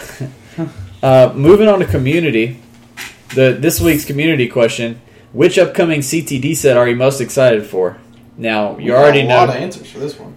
yeah, we did. You already know Drew's answer. Mage Knight. You already know my answer. Lord of the Rings. Austin, what's yours? See, this is a hard one because although I'm excited for all of them, none of them really are screaming by me at the moment. And I'm, I'm kind of scaling back my clicks and trying to I give stuff priority. I think you should buy some Lord of the Rings and then trade me all your uh, elves. I think you should buy. I some think I Mage Knight. just sold all my Lord of the Rings today, so I'm out. Um, honestly, I think the one, if I have to say the one I'm anticipating wanting the most, strangely enough, I think I'm going to say Yu-Gi-Oh. Actually, Well, the, you- the I- mechanics cool. Well, yeah, I guess nice. Yu-Gi-Oh's involved. Actually, when I when I posted this question, I said Mage Knight. Uh, Oh. I said the three Okay, those because Yu-Gi-Oh's a long way off. Oh, it's February. Yeah, What Um, what of those three uh, of, of Lord of the Rings, Arkham Origins, and Mage Knight are you the looking? pieces I'll play the most will be Arkham Origins, I think. Um, Assassin keyword's one of my favorite keywords. There's a lot of really good figures out of that set, and once again, gorgeous sculpts. Um, I like the set. It's going to depend on what else kind of rounds out the set of how much I'll buy. But uh, I'll, I'll buy some two towers, of course, because mounts are awesome. That's freaking cool mechanic they're doing there. Yeah, you will. Uh, You're used to getting on it. this guy. Anyways, that counts as vulgarity. Take a shot. uh, take a wild, take a wild guess as to what got the most votes when I tallied up Arkham the Origins. by far Arkham Origins. However, Mage Knight did really well. Well, yeah. I was really surprised and happy with how many people said they were really looking forward to Mage Knight. Um, and Lord of the Rings got a couple votes. Um, yeah, so overall, you guys were mostly interested in the Arkham Origins. No big surprise because that's a main Yeah. comic set Yeah. over the other two. However, we did get a decent amount of people excited for Mage Knight. I still want Injustice clicks. Come on, guys, make it happen. Uh, well, we get those like with every Yeah, DC that's But. I mean, like, I want a cool. Well, think about. it. We get a nice black ad. Dude, you gotta understand something. You're never gonna get Injustice clicks now unless they make another game. Because that phenomenon is gone. Not really. Injustice is still pretty popular. Well, yeah, as a fighting game, but what I'm saying is that it, The window for the yeah, I know. hysteria has come and gone. The best build we already talked about. No, we have our winner. I will be emailing you or PMing you on. Uh, I think he was at HC. Yeah, HC Realms. Uh, I'll be PMing you and I'll make your uh, custom action chip tokens. And here in a couple weeks, I will give out the assignment for the November best build. Once we get around a little bit closer to that due, uh, due date, dial design. It's a big week for us for dial design. Oh man, me and Drew agonized over this the whole Oh, way. you guys- I spent literally I spent like half a day Friday Yeah. grading these dials because we have so many entrants. I spent four hours this morning alone. We have between like twenty to twenty five people entered in this month's dial design, It's ridiculous. and uh, all the single dial entries are due as of now, and pretty much everybody submitted theirs. Uh, we will be scoring them. Actually, I think we've all done our scoring. I just need to conglomerate all of them and and get it all tallied up. And I'll be posting that ex- very very soon. Uh, I'll try to get it up tomorrow if I have time. If not, I'll try to get the scores up Monday. I, I, So we'll have your scores for for the first three weeks, but you still have to submit to us your team base dial for this the fourth week, and your team base will be due by October the twenty sixth. and I, I think we should clarify. Um, if you have more than three people on your team base, we're not going to be looking at those extra characters to calculate them into your final score. So even if you add them on there to like finish it out for other people to talk about or whatever, that's cool and all.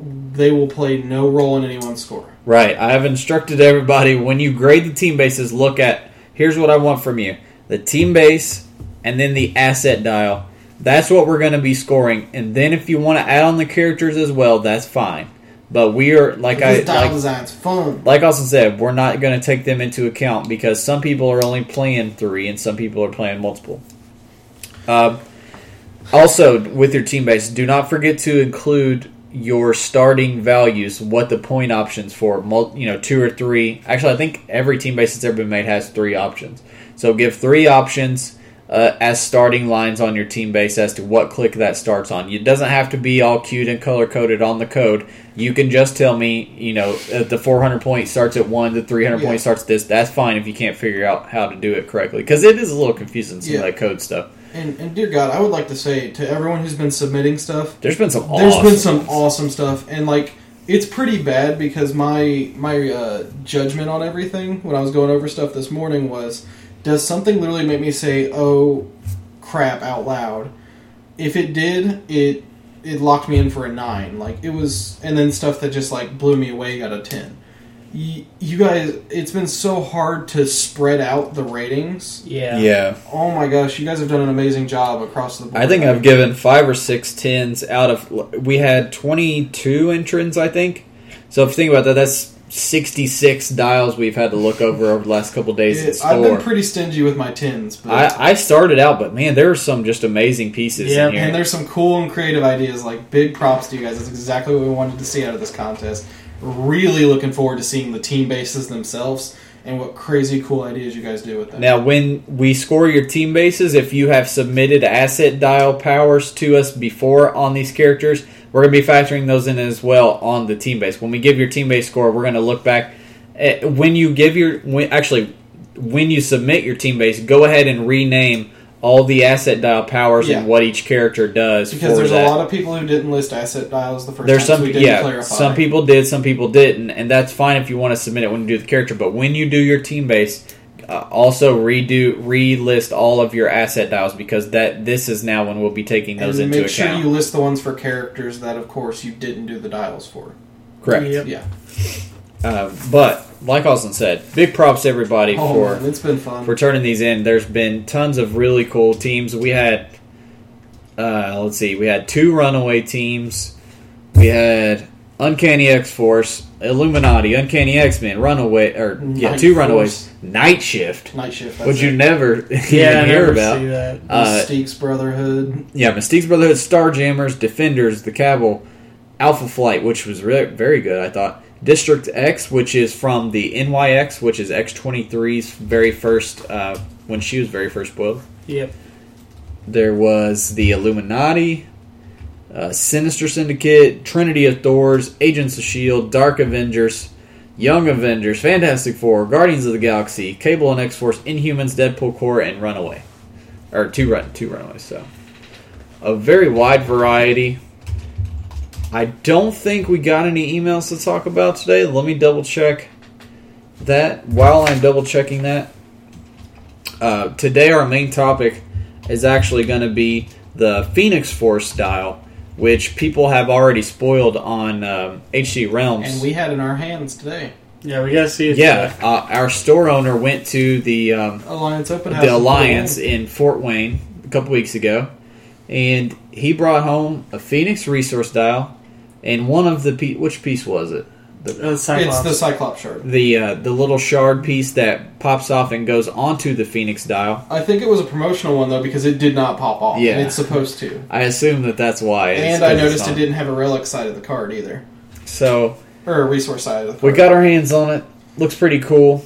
Um, today we're going to be talking about teaching you guys how the resource is going to work, and we're also going to talk about some pieces that kind of have some, some modern age pieces that have pretty good synergy with the powers that these that the Phoenix Force resource can grant you. Now, I, I want to say before we go over the resource, um, at first glance, it like the previous resource is going to look really complicated. Yep. Even Um, more so than the others. I yeah, think. even I think even more so. But when it's broken down, um, it's actually pretty simple.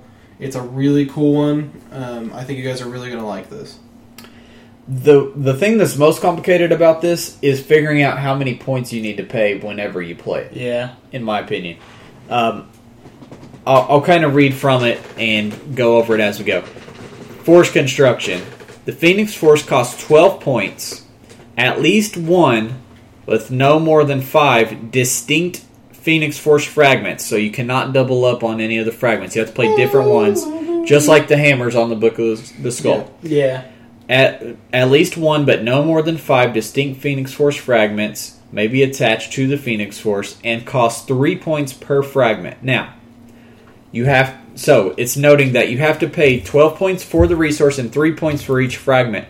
However, you're going to have to pay three points again for each character that you wish to assign the Phoenix Force So kind of like the Batcave. it, it gives you different options. Yes, you could play, you could actually play the Phoenix Force with three fragments, but only assign it to one character. Yeah, just so you'd have the options to choose at the beginning of the game. Um, and that'll come into play later when we start to talk about these things in more depth. Uh, up to five distinct characters with a point value of at least 40 points, so you can't give it to very to really cheap little minions. Oh, I didn't even notice that. are assigned the Phoenix Force or, or are assigned to the Phoenix Force and cost three points per character. But there must be at least one fragment for each character. So I think So you can't run more characters than you do fragments. I think most people on average will be running it one one, one. fragment character, one Right. fragment character. So it'll probably be six points effectively per Right. character. Setup when placing characters in your starting area. For each distinct character assigned to the Phoenix Force, remove one fragment and assign it to that character. That fragment is a relic assigned to the character at zero cost. The Phoenix Force has uh, dial. Okay, so basically, right at the start, you everybody who had you paid three points to assign it to, you go ahead and take one of the fragments off, and you give them one of the fragments. And the five fragments are, Cy- of course, Cyclops, Namor, Colossus, Emma Frost, and Magik. Here are the powers that they grant. Cyclops, Cyclops. Good old Cybox. Good old Cypox gives you art, uh, range combat expert. Namor gives you the Avengers, Defenders, and X Men team abilities. Colossus gives invulnerability. Emma gives TK, and Magik gives the character Mystics, but only when hit with a ranged attack. So at the beginning, before you even start, you get to assign each of your guys who were who were uh, assigned the the Phoenix Force one of those different fragments. The resource dial itself is basically five Groups of clusters of five clicks. And the more characters you have still alive, the weaker. the is. weaker the powers that it's granting you. And as your characters die off, you click to a better set of five clicks that gives you better powers as your characters die. Because each group is exactly five clicks away. Yep. So if you're on click one of the first group and someone dies, you click it five times, and now you're click one of the second group. And then until you're down to one person is click one of the fifth group. And then whenever you KO an opposing character or roll doubles, is it does the attack have to hit? Well, t- as far as turning the dial, when a character assigned a force fragment is KO'd, so when when one of your guys with the fragment is knocked out, attach their fragment back to the resource, and immediately click the dial five times to the left. Now, these the Phoenix Force dial gets better as it goes to the left, so it's going to start off kind of far to the right, where the weaker powers are, and then as your guys die, it'll turn to the left. Moving, move the dial to the same red click number in that group. When a character assigned a fragment KOs an opposing character or hits one a, with an attack roll that is double. So you either have to knock them out or you have to hit and roll doubles, one or the two. After your actions resolve, click the dial once, and it means click it to the right. Yeah. Okay. Okay. I just see they have them listed back. So basically, on each cluster, your your number one click is going to be weaker than your number five click. And as you either knock somebody out or you roll doubles and hit, you'll you'll click from number one to number five. You know, one, then two, then three, then four, then five. But as your guys die off, you'll go from weak cluster to slightly close, slightly stronger cluster, but you'll stay on that same little click that you were on. Yeah. So if you already earned yourself up to number three, you're going to start on number three on the next better cluster. Eh, But uh, the important thing to note that's cool about this resource is when your guys uh, die off, you're not losing those fragments. Those fragments go back on the Phoenix Force, and they're actually going to help you. Um, I didn't even notice. yeah. that. Anytime, or yeah. So I want to read this first before we read victory points. When a standard power is revealed on the dial, characters assigned to the Phoenix Force can use the indicated power. When a modifier appears, all assigned characters. So it's not. It's mm-hmm. better than the book, but it's more expensive. All assigned characters modify that combat value by the indicated amount. If the modifier has a border around it, It's all combat. Then they modify all values by the indicated amount.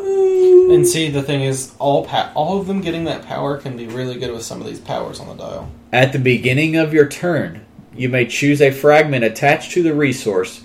Characters using the Phoenix Force can use that fragment's power.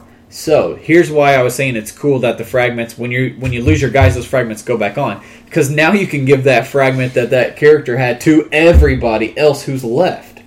So if you had Magik's on your Magik, and your Magik dies, her fragment goes back on the dial, and now at the beginning of turn you can choose that, and now all your four guys that are left can use the Mystic's team ability And so- when ranged. Here's what I like because you could basically play two or three characters, and then pay for all five fragments, and then keep two back on there like ranged combat expert or whatever, Right, and, then constant- everyone would have range. combat. Yeah, so you have Yeah. options every turn of Do they need invul this turn? There's Do they lot- need range combat this turn? There's a lot of cool combos and fun potential here. And you know what the, would be the best one to leave, in my opinion, to leave on the thing? No, actually, Namor.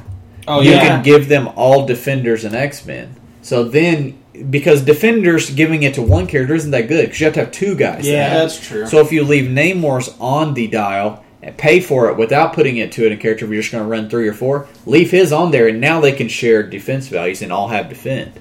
And be able to heal each other with the X Men team ability, and be able to move without taking away from your. And see, the thing I like about Total. this dial is it's kind of a good mix of the modern resources and the old res- and the gauntlet, because you work towards it, and it kind of it's kind of slow in that regard, but it's also kind of quick in that it gives good powers and good abilities. But you have to build with it, like the Book of the Skulls a little bit. You have to well before the hammers today. Now you you have to work with the Phoenix Force resource and take advantage of it.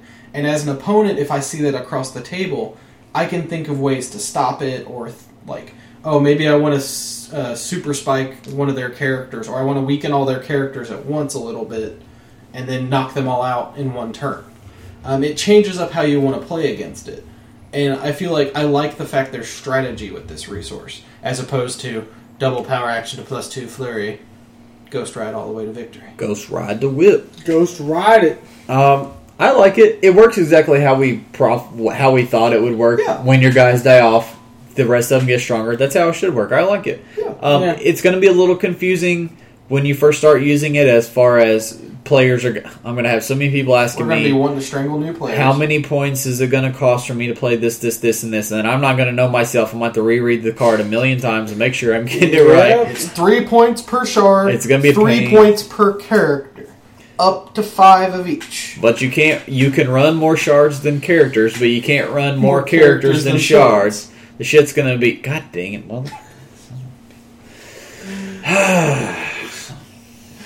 It's funny because it gets more frequent as the night goes on. Because as he gets drunker, he swears more often. Yeah. oh shit. Oh god dang it.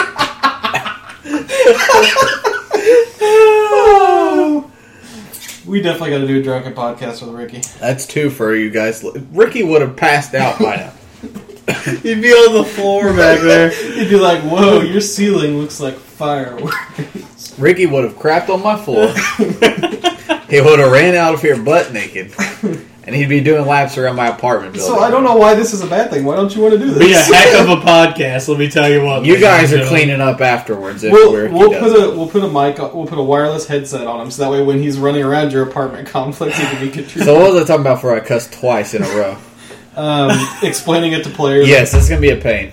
Uh, but I like it. You're going to swear. So what we what I decided to do with these is for us to each think up a couple examples of good characters that would work with the individual fragments as far as modern pieces that have good synergy with these. Like who could benefit the most from Cyclops's range combat expert? Which pieces, modern pieces, benefit a lot from RCE? I, I got a good one from RCE, and that's um, most Doctor Stranges have ten to twelve range, um, and they they usually don't have RCD RCE anywhere on their dial. They're usually a piece you keep back. They have prob control, so you could put a little more of that RCE into damage if you wanted to, I can dig it. and you could just snipe somebody off. Um, pretty much most of the Iron Mans are kind of the same way, but they're usually like run and gun figures as opposed to stationary turrets. Yeah, they have a lot of running shot. Um, overall, like I mean, I I would put that on almost any ranged character and feel comfortable if they're not a character that normally has RC. Drew, who do you like individually? Oh, it's the first name on your list too, and that's Longshot. Dang it, Drew, you stole it. Uh, he already has prob control. Yeah, I don't want to talk so- about Longshot anymore. Oh, yeah. Here in a minute, we're gonna talk about our battle royal we did there. Um, but he already has prob control, so throw those, Yeah. throw that RCE both on damage Yeah, because he's gonna hit. he's gonna hit. and think about it: plus two damage, plus the crits. I don't want to think about it, Hunter. Um, he also has a precision strike, Yeah, he does. which will work in conjunction with RC, whereas psychic blast and energy explosion will not. So Longshot's a good target. I also listed. Uh, I did most of my choices today for Wolverine the X Men pieces.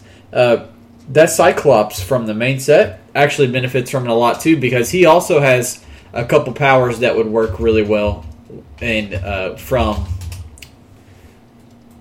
from uh, the range combat expert because he has sidestep and force blast, both of which would work really good with range combat expert, and he doesn't start with psychic blast. So using the RCE lets him get that extra damage. That makes up for the invul or the imperv. Yeah, you don't care if you're if you uh, don't have psychic blast if you're dealing six damage, in my opinion.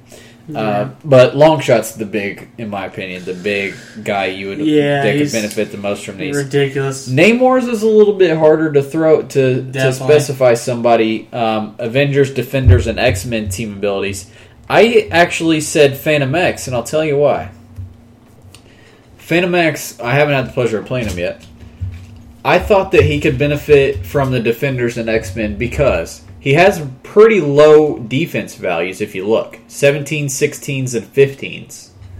But he's hard to hit. He has shape change and super senses, which is why they made his defense value so low. I'd put So- invul on him personally. being able well yeah invul would work good on anybody but being able to share 17s and 18s with other people's makes him puts him from hard as heck to hit to impossible Yeah. if you got a freaking 18 or 19 with with him having shape change and super senses he's going to be dang near impossible to hit and then you're also giving him x-men he doesn't have willpower so giving him x-men for a cheap little guy to heal him back up after he pushes would be really good because he can dish out some damage Now, Yep. see, I would expect usually, like when you think about it for the defenders aspect, you think you want it on some high point pieces. Like you want to build a panty party, nothing but Namors, and then you have like the Phoenix Force Namor sharing his freaking 19 with everybody.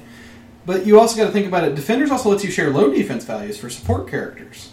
True. So you could find some good support characters like a Donald Blake, maybe. You could share his really low, crappy defense, or does he Yeah. already have defend? No, he doesn't. Yeah, you. you He throw- the reason he's good as a healer is because he has such a high attack. yeah, He has an eleven. yeah. So I mean, you could throw it. You could throw it to Donald Nuts. Blake. Um, and then of course, if your opponent kills your medic, all of a sudden everyone else on your team just got better.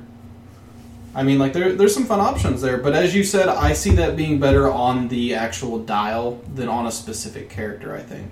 Uh, I also like it on 150 point Wolverine X Men Gladiator.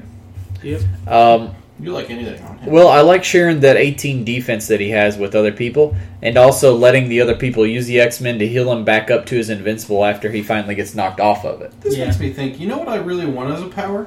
I want a reverse mastermind.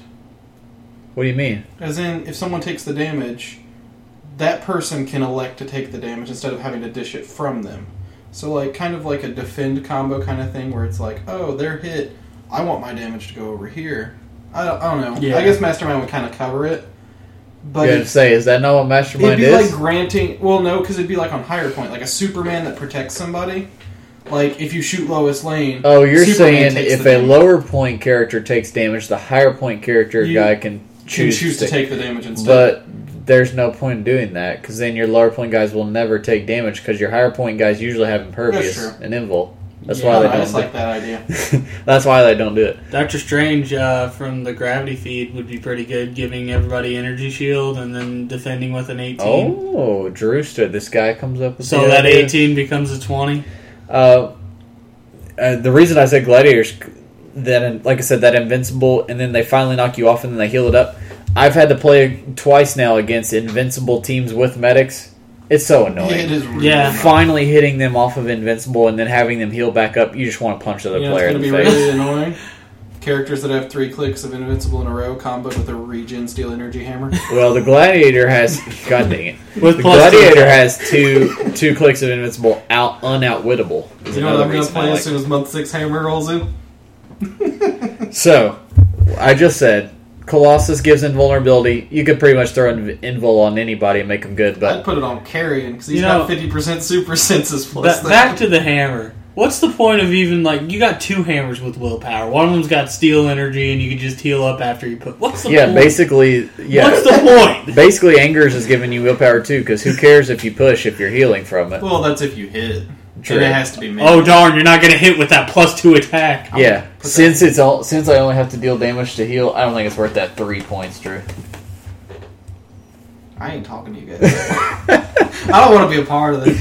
Um, Who do you guys like the best for Colossus for giving invul? Anybody? As I said, I'd throw it on carrion, 50% super senses plus. That's ridiculous because uh, Yeah. as I ran into today during our battle royale a little bit, precision strike goes through super senses.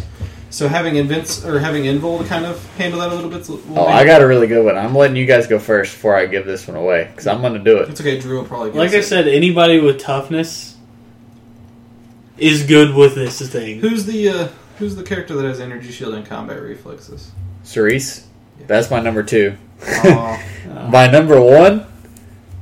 Uh, how many points does a character have to be to get 40. the? Forty. Who's forty points? Amazing Toad. He's already a 19 from reflexes. Give him oh, invul for God, why, Hunter? Why? plasticity, 19 defense, and invulnerability. and hopping around like a. Tell me, what would be the most annoying character? Yeah, it's pretty against? annoying. I run six of them, motherfucker. And finally, you kill the bastard, and you know what you just did? You made everyone more powerful. When you see me run five toads and I leave the Colossus on the actual resource instead of putting it on the toad, You know what's going Is the that on. was- day I quit Hero Clix. they'll all You- have invulnerability. You couldn't do it with five. You'd have to do That's it with true. four. I'd have to do it with One four. would have to die that would have it first. Oh, He would goodness. take a hit for the team. Anyways, yeah, Toad and Cerise were my my number. Uh, my Cerise would be amazing with that because she's already ridiculous. This is kind of a hard one. Uh, TK Emma's gym or Emma's uh, I wouldn't. I don't know if I'd say it's a hard one because in a team of five figures that are forty or more for the Phoenix Force style, you're going to have some lower point figures that are support pieces anyway. Some perplexers or outwitters. That's a good point because my number one, Oracle.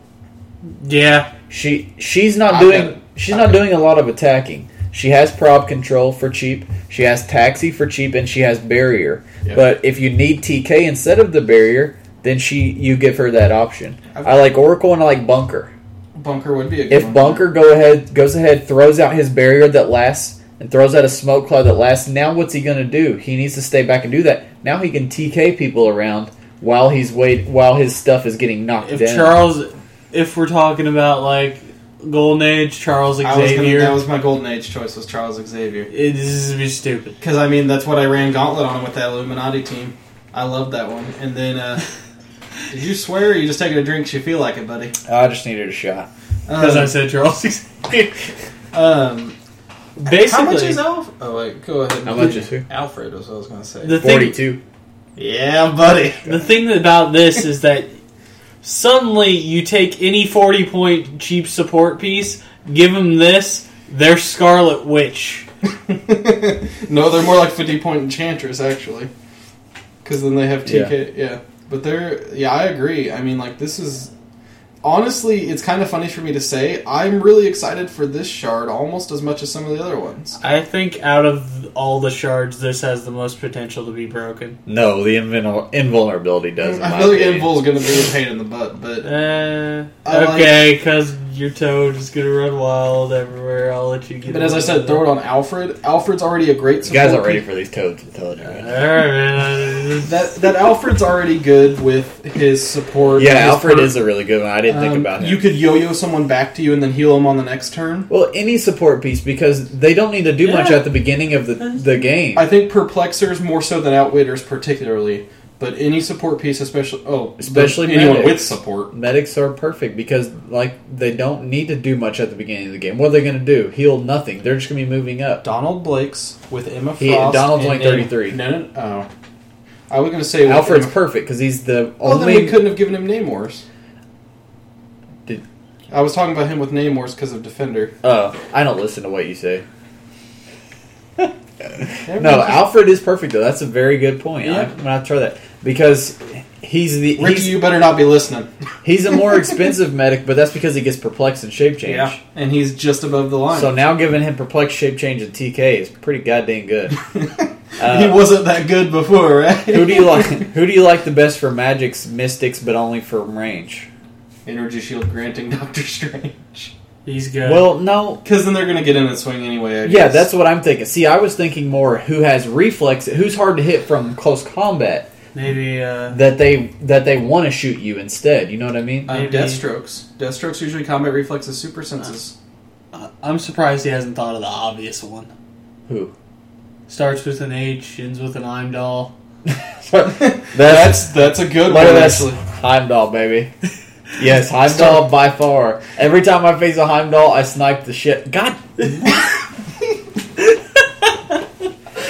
is so much fun. It's better because the look on his face right before he takes a shot is a look of sheer defeat. I'm running out of cherry coke to chase with. Well, then you're going to start just drinking it straight. That's what I usually do anyway.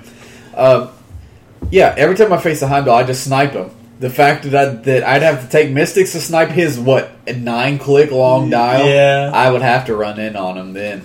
now, once again, as I said, when your teams are built with this resource in mind, you're going to have one, two, three big figures and a bunch of support pieces. Get ready. Heimdall, Four Toads. Meta 2012. I literally would walk out. I would walk out of the store. I don't care if you're my ride home or not. Um, I would run. I would run Magik's on. I'd run Magik's on some of my support pieces. Because think about it. What are they going to do? They're going to snipe off your perplexers, your outwitters. Yeah. Um, make them take some mystics in the meantime. I mean, that's part of why Scarlet Witch is such an absolute pain in the butt. It's not just because she's a good support piece. It's because she's also has mystics, so you can't pick her off. Right. I mean, Because she has a short dial. and you're not going to go melee their support piece. It's all the way on the other side of the map usually. It'd be good with any Hulk ever.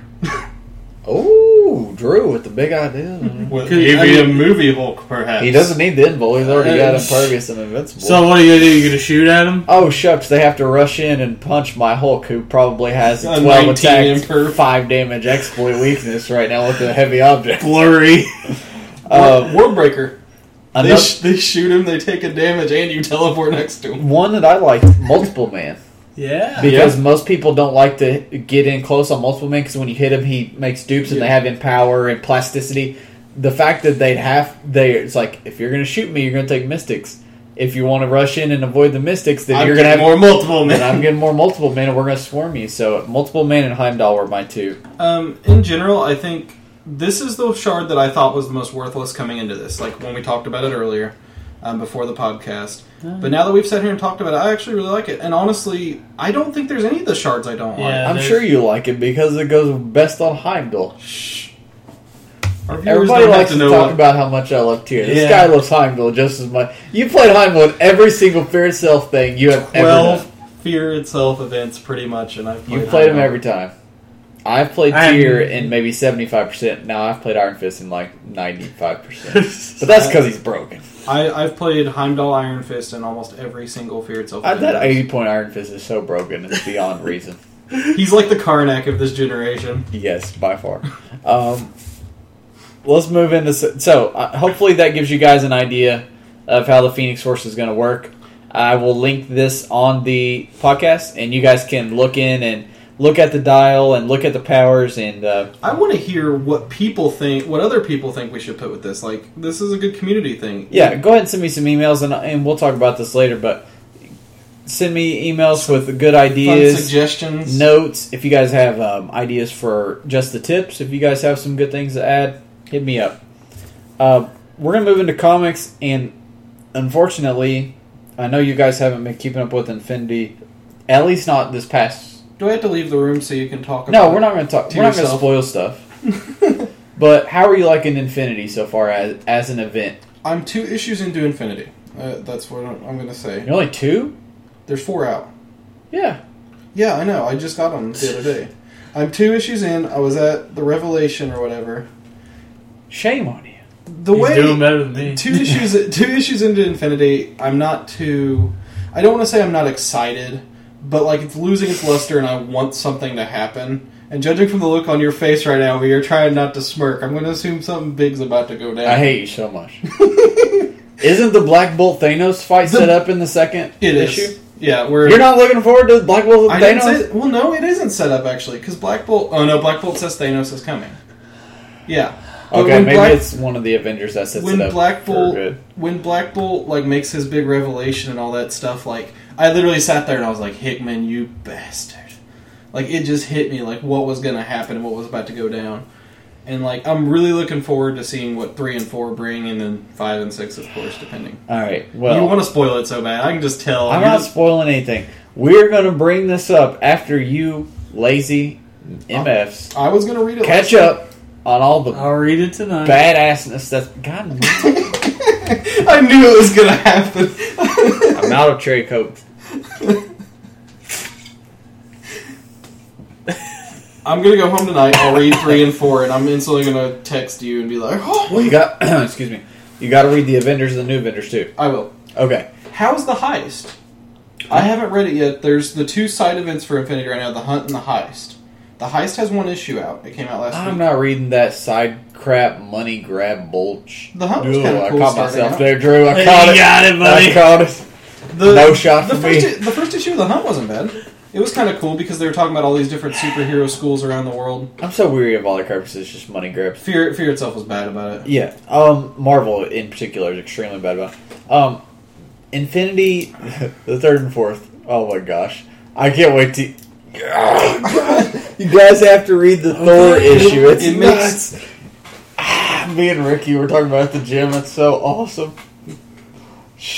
Goodness gracious! As I said in the car, it's one of the best Thor moments of all time. Journey of the Mystery than young, Days. even better than young Thor riding a space shark. Even better. Oh man, it's up there. I'm telling you, I'm not gonna lie, like that. That's been a while since God of Thunder and that happened, so I can go ahead. it's and say one of the best BA Thor moments of all time. If you guys out there in podcast land are not reading Infinity, you got to read Infinity. Um, you also have the the Black Bolt Thanos fights in number three, and then you have the Thor moment. I I think it's in number four. If it's not in number four, it's in one of the side the Avengers or the New Avengers. But I think I'll it's in number it. four. And some big developments How's- are going down right now. How's New Avengers been? Like I'm like It's been good, I think it's it's like one issue. It's it's all the same. You know, It's more so. I feel like it's probably just Infinity. It is. Avengers. it's supposed to be. It's Yeah. And and not only the the thing I love that that Marvel's actually doing with Avengers and New Avengers, they're not tie-ins in the sense of cash grabs. It's literally explaining the They give you lots of good info that you need for the story. I mean, those books are needed. You need to get side like Thunderbolts, information. where Punisher's like, Hey, I "Hey, heard the you- Avengers aren't on the Earth anymore." Yeah. Well, that's cool, and it's considered a tie-in. Yeah, exactly. Like they are needed and necessary to the story. Yeah. And big stuff goes down. Avengers Assemble actually has some pretty good tie-in books too. I need to. I have Avengers Assemble. I haven't read through it yet, but I've heard good things about It's it. Okay, but definitely the Infinity books give you good behind the scenes uh, on the stuff that's going on. Um, you guys read anything else this week? East of West. Um, this issue was interesting. I liked it. I don't. It's suffering from my typical Hickman thing that I either love or hate, where I feel like everything's just building and building and building, and I want just a little bit of like a relief of the pressure on the whole bit, or some answers. Well, the last issue, something big went down. Yeah, and it was it was a cool. I, I'm the liking. guy of the council getting yeah, busted, basically. um, I like I like East of West so far. I'm really enjoying it. I wish it wasn't monthly. I could read that stinking thing every Yeah, week. That's exactly my I, thought I after I regret read it. starting it. I was like, yeah, exactly. I said that on the podcast. I was like, I wish I had not read this at all because now I need it every week and it's not the, coming. The art's great. I mean, like the the universe is amazing. Like I I love this universe, and I just it's a great book. I would suggest it to anybody, but as you said, I regret start. Uh, yeah, I regret starting it early. I started a lot of new series this week. Um, I got all the way caught up on Chew, which we talked about last week. Chew is absolutely awesome, absolutely hilarious, and very unique. Give it a try. You'll either love it or hate it, but if you love it, you'll love the crap out of it. It. I got caught up on that. I decided to give the Manhattan Projects a try, which is a Hickman book that I've been downloading, but I, I haven't had time to actually read yet. It's a very interesting concept, but I'm not gonna read it. I'm not gonna stick with it. Um, typically, when I read comics, I give them four issues, and if that if I don't love it by four issues, I'm not gonna read. Give me a rundown. I want to know what that's about. So here's how here's kind of the premise. You it's about World War II and the Manhattan Project, of course, developing the bomb.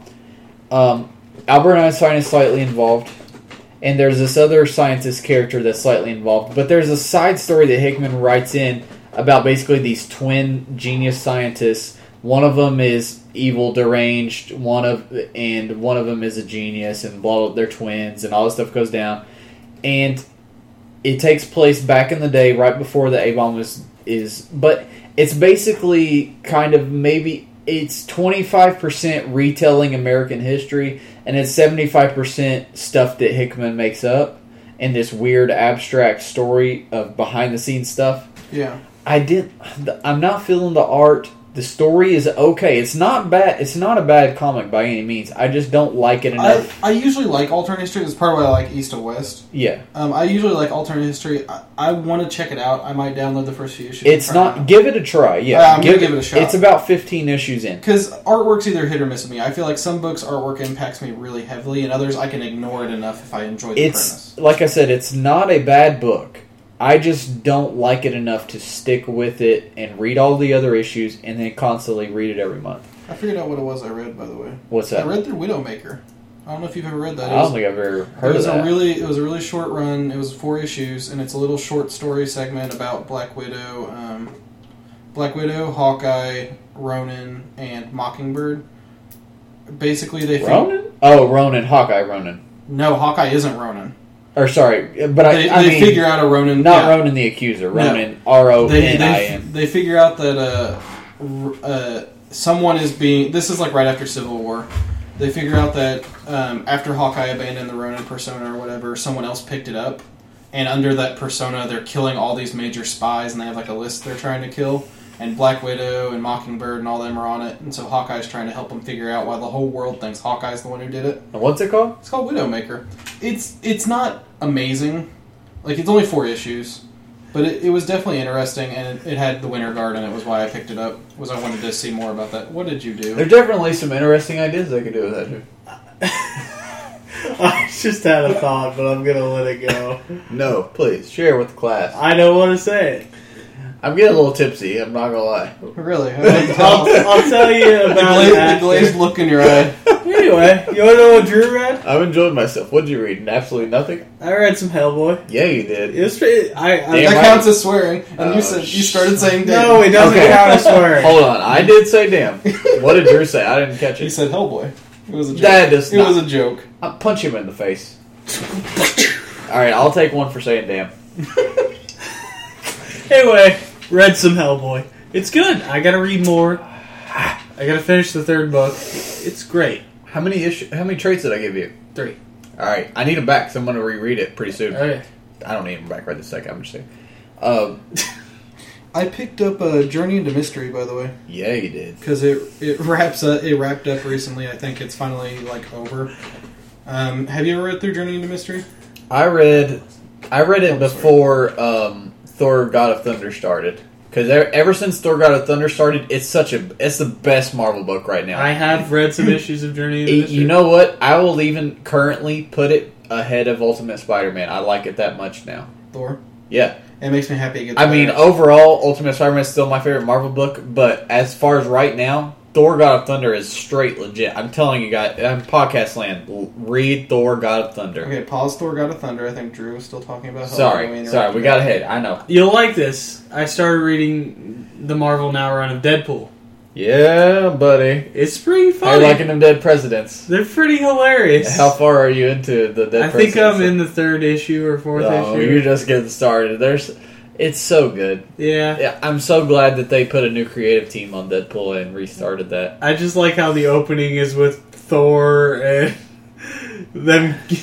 just Uh, you'll see Austin. the guy, wait. the agent, the Shield agent who started Yeah. the whole thing, he's hilarious and he's in it more. Have you met Ben Franklin yet? Yeah, Yeah, you.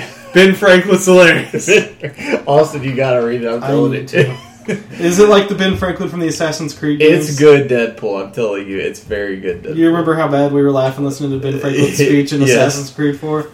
Um, yeah, Deadpool's good. Here's a weird one. Have you guys read Mighty Avengers yet? The new one. No. Yes. Um, who do you think is uh Ronan? is Ronan? I don't know. Me and Ricky were talking about it. We couldn't figure it out. Um, I'm not sure. I've on, I've read two. It's two issues in, isn't it? Yeah, I'm it's not. not very far. I'm not sure yet. I don't either. I have no earthly clue whatsoever who it What is. if it's a Peter Parker? Well, right now he's wearing uh, Scarlet Spot Ben Riley Scarlet Spider suit, but What if it's but Peter pink. Parker?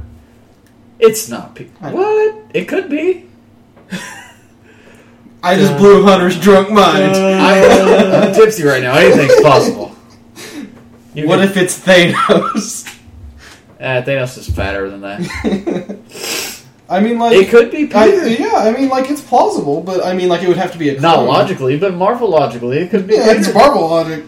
Um, yeah, so I gave I gave uh, Manhattan Projects a try. Didn't like it that much, so I moved on to the Unwritten. Have you guys ever heard of Unwritten? Never even heard of it. It's a Vertigo book that got a lot of awards back when it first came out a couple years ago. I, I feel like you can just say it's a Vertigo book, and it can be assumed it got a lot. of I love a lot of Uh, Vertigo. yeah, books. Vertigo does have some really good good stuff. Um, I gave it a I gave it a try. I read the first four issues. I will say this: I can see a lot of people really enjoying this book. It's just not my cup of tea. It's an extremely well written book, and well, it, the art was excellent too. Um, uh, the the kind of four one one on it is there's this character, and his dad was a literary writer and his books were popular even more than like Harry Potter, Lord of the Rings. You know what I mean? Like in that realm. Um, and his the main character in his fairy tale storybooks was based around his son. Okay, and the, the unwritten comic series is about his son who's now grown up, and basically he is kind of like this um, celebrity, basically, just because the books are so Yeah. popular and everybody knows. It's obvious that he has the same name as the characters, like Ben or something, whatever. It- it- everything's based around him. So when he goes out everywhere, like he's popular celebrity and everything, but all this crazy magic stuff starts happening to him in the real world. That's kind of based around what happens in the books, and he's stuck. And you know You what I mean? to think the fo- books might just be a Well, the the main bad guy in the books like actually shows up in real life and like literally tries to kill him, but the comic makes it kind of like is this guy just really crazy or is this really mad? Yeah. You know what I mean? It it's really cool. It's just not quite my cup of tea. It gives me the Fables vibe. I don't know if you guys read Fables, but Fables is like that. I feel like this would be a good book for chicks to get into comics. Is it? It's how's, a little- how's the art? The art's good. Um, Um, it's kind of old fashionedy looking, like it's not super crazy over the top colorful or anything, but it's just well done, What about- classically Is looking it on is it kind of a slower book or is it a faster book? Like, Eh, do you feel like by the end of an issue, like everything in the world's gone wrong? no, Okay. it's a good book. It's just like I said, it like Manhattan Projects. It's a good book. It's just I don't know that I like it enough to stick with it, so Yeah. I ended up dropping it after four issues. Um, was gonna say, did you see they started a new Punisher series this week? Little uh, Which one? Uh, Trial of the Punisher. Little uh, four issue arc. Hold on, I got choked up on my shot. Trial of the Punisher. I read it. I love Punisher. You know, I read Yeah. everything Punisher, good or bad. Usually bad. Um, it's pretty good. Okay, that makes me happy because I, I grabbed it and I was wanting to look into it and I was wanting to know if you had checked it out. Um, Uh, one more that I read because I know I read a lot this week. So I gave up on Manhattan Projects. Gave up on on on, on Unwritten. Picked up Scalped.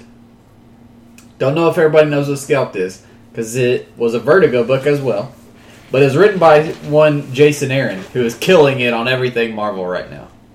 This was back what's he writing? on one of his first books. He's writing. First of all, he wrote Wolverine Weapon X, one of the best Wolverine books of all time, in my opinion. Hunter, you've got alcohol in your beard. Real. I think that's drool, actually. Hold on, I can't spell. I tried to spell my comic shop and I spelled it pretty bad. My Thomas. my comics. He's drunk. Jason Aaron. Um, he first of all, he's on uh, Wolverine the X Men, which we've been enjoying a lot. He's on way more books than what it's pulling up right here, but um, this story is kind of real world gritty.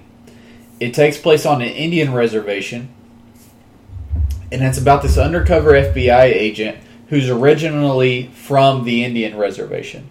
And the book is very based around the Native Americans' plight of how all their stuff's taken away from them. They're given um, these reservations to live on, and they what year they does it take place in? r- modern day. And the drug, um, meth, and everything is so bad at the moment. Like it's just it's all about how Indians have fallen so far. But all of this is all behind the scenes. Mhm. The main story, really, the main storyline is about an undercover FBI agent who's going in to try to bust this chief guy who's kind of like the head of he's building a casino. He's kind of he's the sheriff of the town. Yeah. He's kind of the head of all the the drug traffic, but you're trying to bust him. And there's a whole lot of storylines, and it gets it extremely good. It's very well written. And see, like I liked, I love it. I'm I love that it. kind of theme because like uh, Batman Inc. had it with uh, what's his name, the Indian Batman for a little bit. oh, And what was his name? Dang it, I can't think of And it. And then uh, Aquaman picked that up when they were doing the stuff about Aquaman's old team. That one little girl from the Indian reservation. They had a little bit of that. no, this is that times a million. I mean, this is all that about. That makes me happy. Well, that's what I'm saying. I like that kind of. it all takes place in on the Indian reservation. That makes me. I really want to check that out now. Punisher Max. That's when I first read Jason Aaron. Uh, he, like I said, wrote Wolverine, Weapon X, writes Wolverine and the X. Man, excuse me, Wolverine and the X Men. Uh, Avengers versus X Men. Which ones? That's what matters. Uh, zero and two, not and number nine. So a mix of them. But Punisher Max is some of his best stuff. The recent Punisher Max. Uh, let's see. Incredible Hulk, the good Incredible Hulk, right before Marvel Now, which I was enjoying it a lot. Wrote Olive Scout, Oh, is that the run with uh? Hellblazer, Is that couple the run of Incredible Hulk where he splits? Uh, Newcastle. yeah, that was the Yeah, good. the 2012 run. that's what I'm saying. That's the one That's we liked where I the know his be- name from. then. That's when we liked him the best. yeah, that was probably one of my split favorite with comics Banner. for a while. There. Yeah, Jason Aaron's a good writer, man. Um, I suggest this book highly to people. Give it a try. It kind of has a little bit of a Hundred Bullets vibe. It's it's a gritty, down to earth, modern day storyline that kind of has that same vibe to it. There's a lot of stuff going on, and it's a dirty. I mean, there's sex in it all the time, and there's cussing. Whoa, you sold me. violence and all this stuff, but it takes place in modern day, and it's really it's it's very different than the average superhero comic. That When you're you gonna sober read. up and get over your hangover in the morning, I want you to email me a list of these Vertigo titles that you want me to read. There are 'Cause so I'll many. forget them by tomorrow. There are so many. Hundred Bullets and Scalped. That's Those are the two. two big ones. Unwritten and um, what was the other one? I, I I tried Manhattan Projects. Give them a shot, but you I just I liked them like I said, but they weren't my cup of tea. They were good books. Should I we tell didn't them the names of the ones that you know have been that are the core Vertigo book titles? Well, first of all, Sweet Tooth. Yeah, I already Sweet read. I loved Sweet Tooth. Uh, Trillium is good. Trillium was the one. I'm waiting till Trillium. I think I'm going to wait till Trillium finishes. Go read Y: The Last Man. Well, duh, Duh. dude. Oh, Sandman. Sandman. Hellblazer. I still need to pick up the rest of the Sandman. Hellblazer's trades. like 700 issues. 300, but yeah. It's a lot. That's a little bit, yeah. This is a lot. I, I sat there and like spent like literally 24 hours straight, no sleep, reading Invincible to get caught up on it at like 100 issues. Did you enjoy it? I love Invincible. Damn right you did. It's a good thing you're not my ride home, Hunter. I'm not driving right now. Until you decide Taco Bell sounds really good. How many shots is that? Like 20? Not damn well enough. I'm I know, I did that on purpose. I'm not giving him that one. That's purpose. I'm not giving him that it's one. more fun when it's you swearing, actually. It's at least been, what, 15? Yeah, it's been. Someone's gonna count, you know they are. Alright, that's enough comics. Let's move into video games. And I played a comic related video game this week. I played Deadpool. And by God, is it not hilarious? I watched some fun streams of that one. it I wasn't very optimistic about it because reviews wise it got what like seven point fives mostly. I heard the gameplay is pretty meh, but it's the humor that's done well. Absolutely. Now the gameplay is actually not shabby as far as the gameplay is cool combos. Um, the actual gameplay as far as how the system is set up is okay. The problem is its repetitiveness. Yeah, and it's constantly setting you up. You're constantly going through waves of bad guys as you move through the big. story. I think I watched uh, the big part. I watched was the part where he teams up with Rogue. I think. yeah, that's where I'm at right now. Actually, matter of fact, it's a little over halfway through, Yeah. and uh, there's tons of good cam- comic cameos. First of all, it's the my back and God. forth's hilarious from what I've seen. Like it's, It's just great. hilarious from the from the very beginning. You're cracking up. I mean, they do an extremely good job with it. He breaks the fourth wall all the time. He talks about High Moon, which is the studios that makes it, which also made the last two Transformer games, which were champagne showers. War of Cybertron, Fall of Cybertron, both Best two excellent- Transformers games ever. I don't even. by far. They're two of the best games. I enjoyed them out. more than I enjoyed probably like freaking the movies and the TV shows. Um, but they make they're a good quality video game studio that's really up and coming, and uh, they do an excellent job with this game capturing Deadpool's uh, persona very well. I'm surprised I was able to get the persona word out as I know, me tipsy as I am right now. Uh, there's so many hilarious moments in these games. The pacing is not bad. It's just every now and then it throws in repetitive moments of just running into enemies for no reason when they really shouldn't didn't need to be there.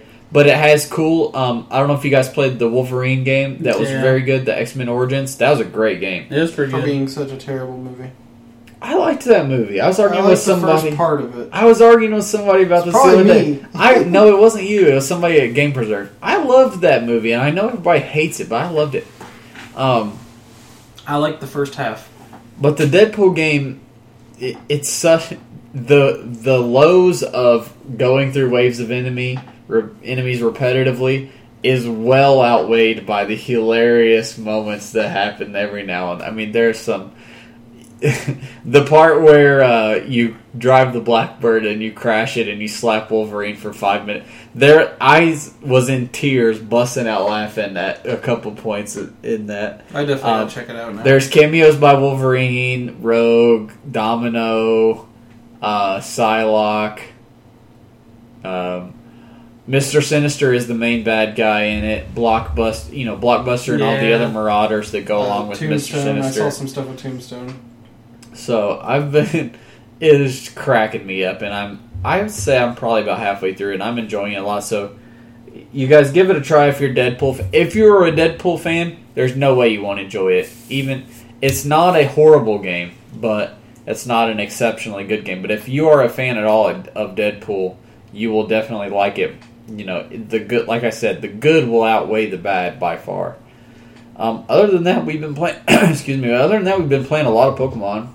Yeah. Oh man, if my DS wasn't in there charging right now, I'd be sitting here playing it this whole freaking podcast. we have a little like competitive like not competitive competitive but like a a little thing set up for a couple months or a couple weeks from now i'm gonna try to do every couple weeks we'll do like a little pokemon tournament um, just kind of friendly games of friends and friends of friends competing against each other but it's such a great game Yeah, it's, I, I honestly feel like this is my favorite out of all the generations by far. it's definitely up there for me i'm i'm not quite finished with it i'm about to fight my the only elite four problem, and you're gonna you're gonna feel the same way.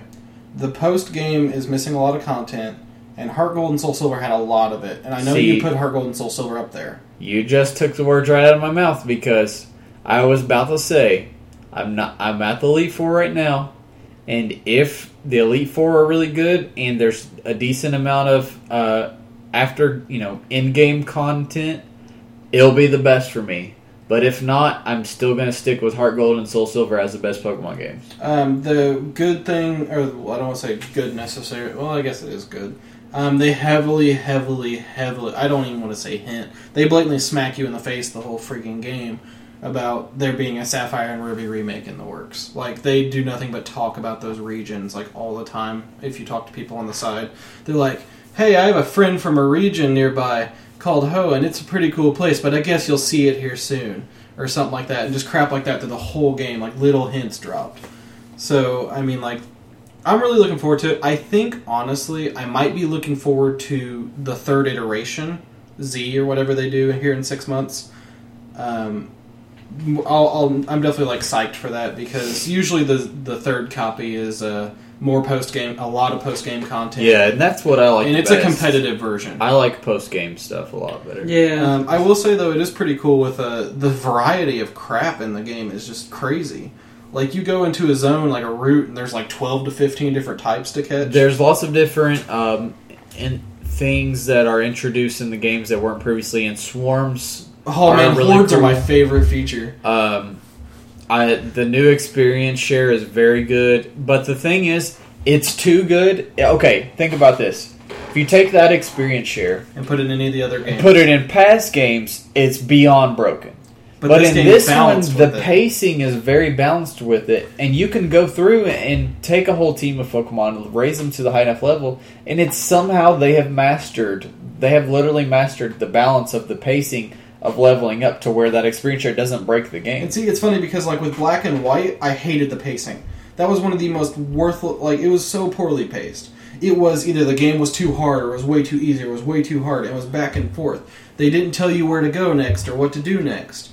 And through X and Y, I can honestly say I've only hit one case where that's actually happened to me where I didn't know where to go next. Yeah. Black and White too. That's why I quit playing it. Wh- White twos too. Honestly, I've run into too many difficulties like trying Yeah. to get through it.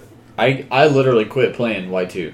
My only Because complaint about X and Y really was the 3D city, and the more I've been there, the less I care about it. Like it's not as big of a deal Yeah. as I made it out to be originally. But it still is neat. yeah, and not The- to mention it's hatching. it. It's broken for hatching eggs because you literally just hold left and you drive around in a circle.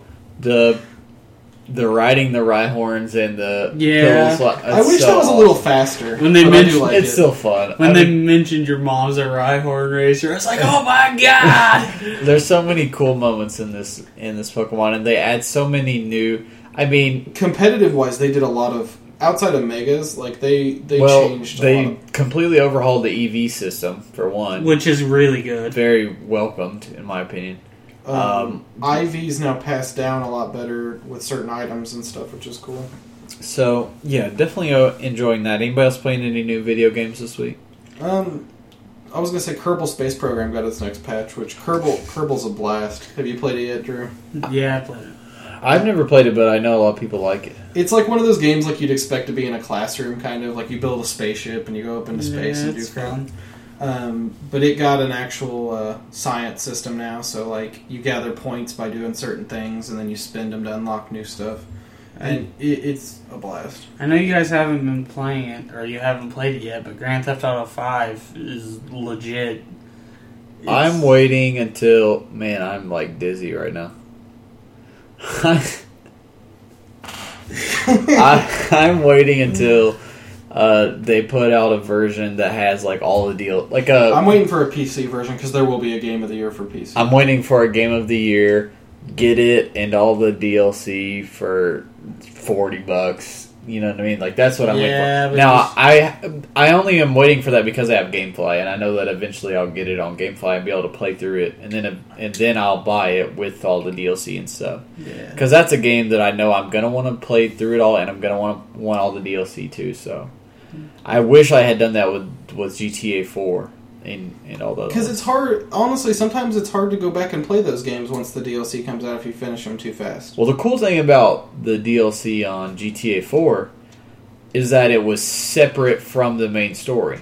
Yeah, The Lost and the Damned was its own thing. You didn't even have to. You could have played Lost and Damned by Yep. itself. I mean, it was a standalone game. yeah. Uh, now, Ballad of of Gay Tony was a little different because it kind of went along more with the game than Lost to the Damned. Because was. like I, I run into that problem a lot with games. I'll complete a game and then like a month or two later, maybe DLC will come out. Like Borderlands, I'm suffering from that right now. I don't want to go back and play Borderlands 2 all over again. I wish you would, so we can play through the DLC together. But. I really need to do the DLC, yeah. Because I have the I had the season pass, I have all the DLC and everything. Tell me when you're ready to do that, because I'm down. I'll let you know. It's probably going to be after like I die of Pokemon exhaustion. I'm cool like a fool in a swimming pool. Hunter's drunk. I'm not drunk. All right. I'm just tipsy Thank you guys for joining us this week on Dial H for HeroClix. for this party podcast. Party bad guys. We uh, we talked about best build. It is over for this week. Uh, but dial design, don't forget submit your dials for the last week. Submit your team bases, Yeah. And we'll get those graded. And next week we'll we will announce our winner for dial design. It's a pretty close race. I haven't added all the scores up yet, but it's pretty close. With 22 entrants, it's got to be close. Yeah. Uh, we appreciate all of you guys uh, participating, and it's been very fun. We have had a blast looking at some of these pieces. I'd love to make some of them custom, you know, custom create some of these pieces. God dang it, I'm slurring my speech at the moment. My brain. the boys almost got me drunk today. They did a good job trying, but they didn't quite succeed. I'm gonna call you at eight in the morning. I've only been drunk. hungover. I've only been drunk twice in my life, and this is not going to go down as a third. But maybe next time we try this, you guys can get me to number three. especially if we have Ricky on too. Um, if you guys would like to email us, we are dial H for HeroClix at gmail.com. And if you've enjoyed the Drunken podcast, particularly, If you guys have any ideas for main topics you want to hear us talk about, um, just the tip ideas that you you know you want to share with the the Clix community, uh, we're always looking for those. If you would just like to shoot the crap and just say, uh, hey, that Drew guy's pretty cute. Even if you just want to ask a question like, "What's our opinion on X piece and how does it run in this format?" Send us. I'll tell you it's bad. Drew will shit talking and I. Well, Oh, one more. one last one last shot for the road. I thought you weren't driving. By the way, Hunter's not driving. We're at his house. I'm totally driving. I'm a better driver when I'm driving, bros. No, I, I'm just kidding. We do not condone drunk driving at all. no, we do not. Unless it's a bicycle, then it's hilarious. Unless it's a unicycle, then it's absolutely hilarious. The Uh, moped is where we draw the line. I get so tired of getting stuck behind guys on mopeds. Uh, but anyways, um, we also follow us on Twitter. We gained a lot of Twitter followers this week. Uh, let's get this the Twitter going, guys. we had like how many? I did a lot of Twitter week uh, work this week. We had so many listens on our. I did a lot of twerking week of this work. Well, no wonder we have so many listeners. I put up gifs of me in a thong, doing a little twerking. I could do without all these images. No, we uh, guys suggest us on Twitter to uh, get. We like to get some more followers. We're trying to become a more popular podcast. We have been growing at an absolutely an exponential rate. At this point, we're going to surpass all goals and At this expectations. point, we're going to give up the contest if we keep getting this many entries. I know I can't. My poor have- hands are crippled from making so many custom poker chips by this point. We're going to have to hire more people to play teams from the best. Uh, my we really, really appreciate all our listeners uh, and putting up with this for two and a half hours every week. And for some reason, you enjoy it. I God knows why, We're terrible. but you tune in every week, and we we really do appreciate you guys. We love talking to you guys uh, on Dial Designs and Best Builds and and through emails, and even just appreciate you guys listening and uh, joining the HeroClix community. More like a family. yeah, we're more It like really is like a family. I just want to take a moment And to say like we the appreciate you guys. uncle that slurs his drunken words. uncle. But uh, sh- but basically, I'm just saying, spread the word. Tell your friends ab- at your local venues about the podcast, uh, and uh, to check us out on Facebook or Twitter, and check out our episodes.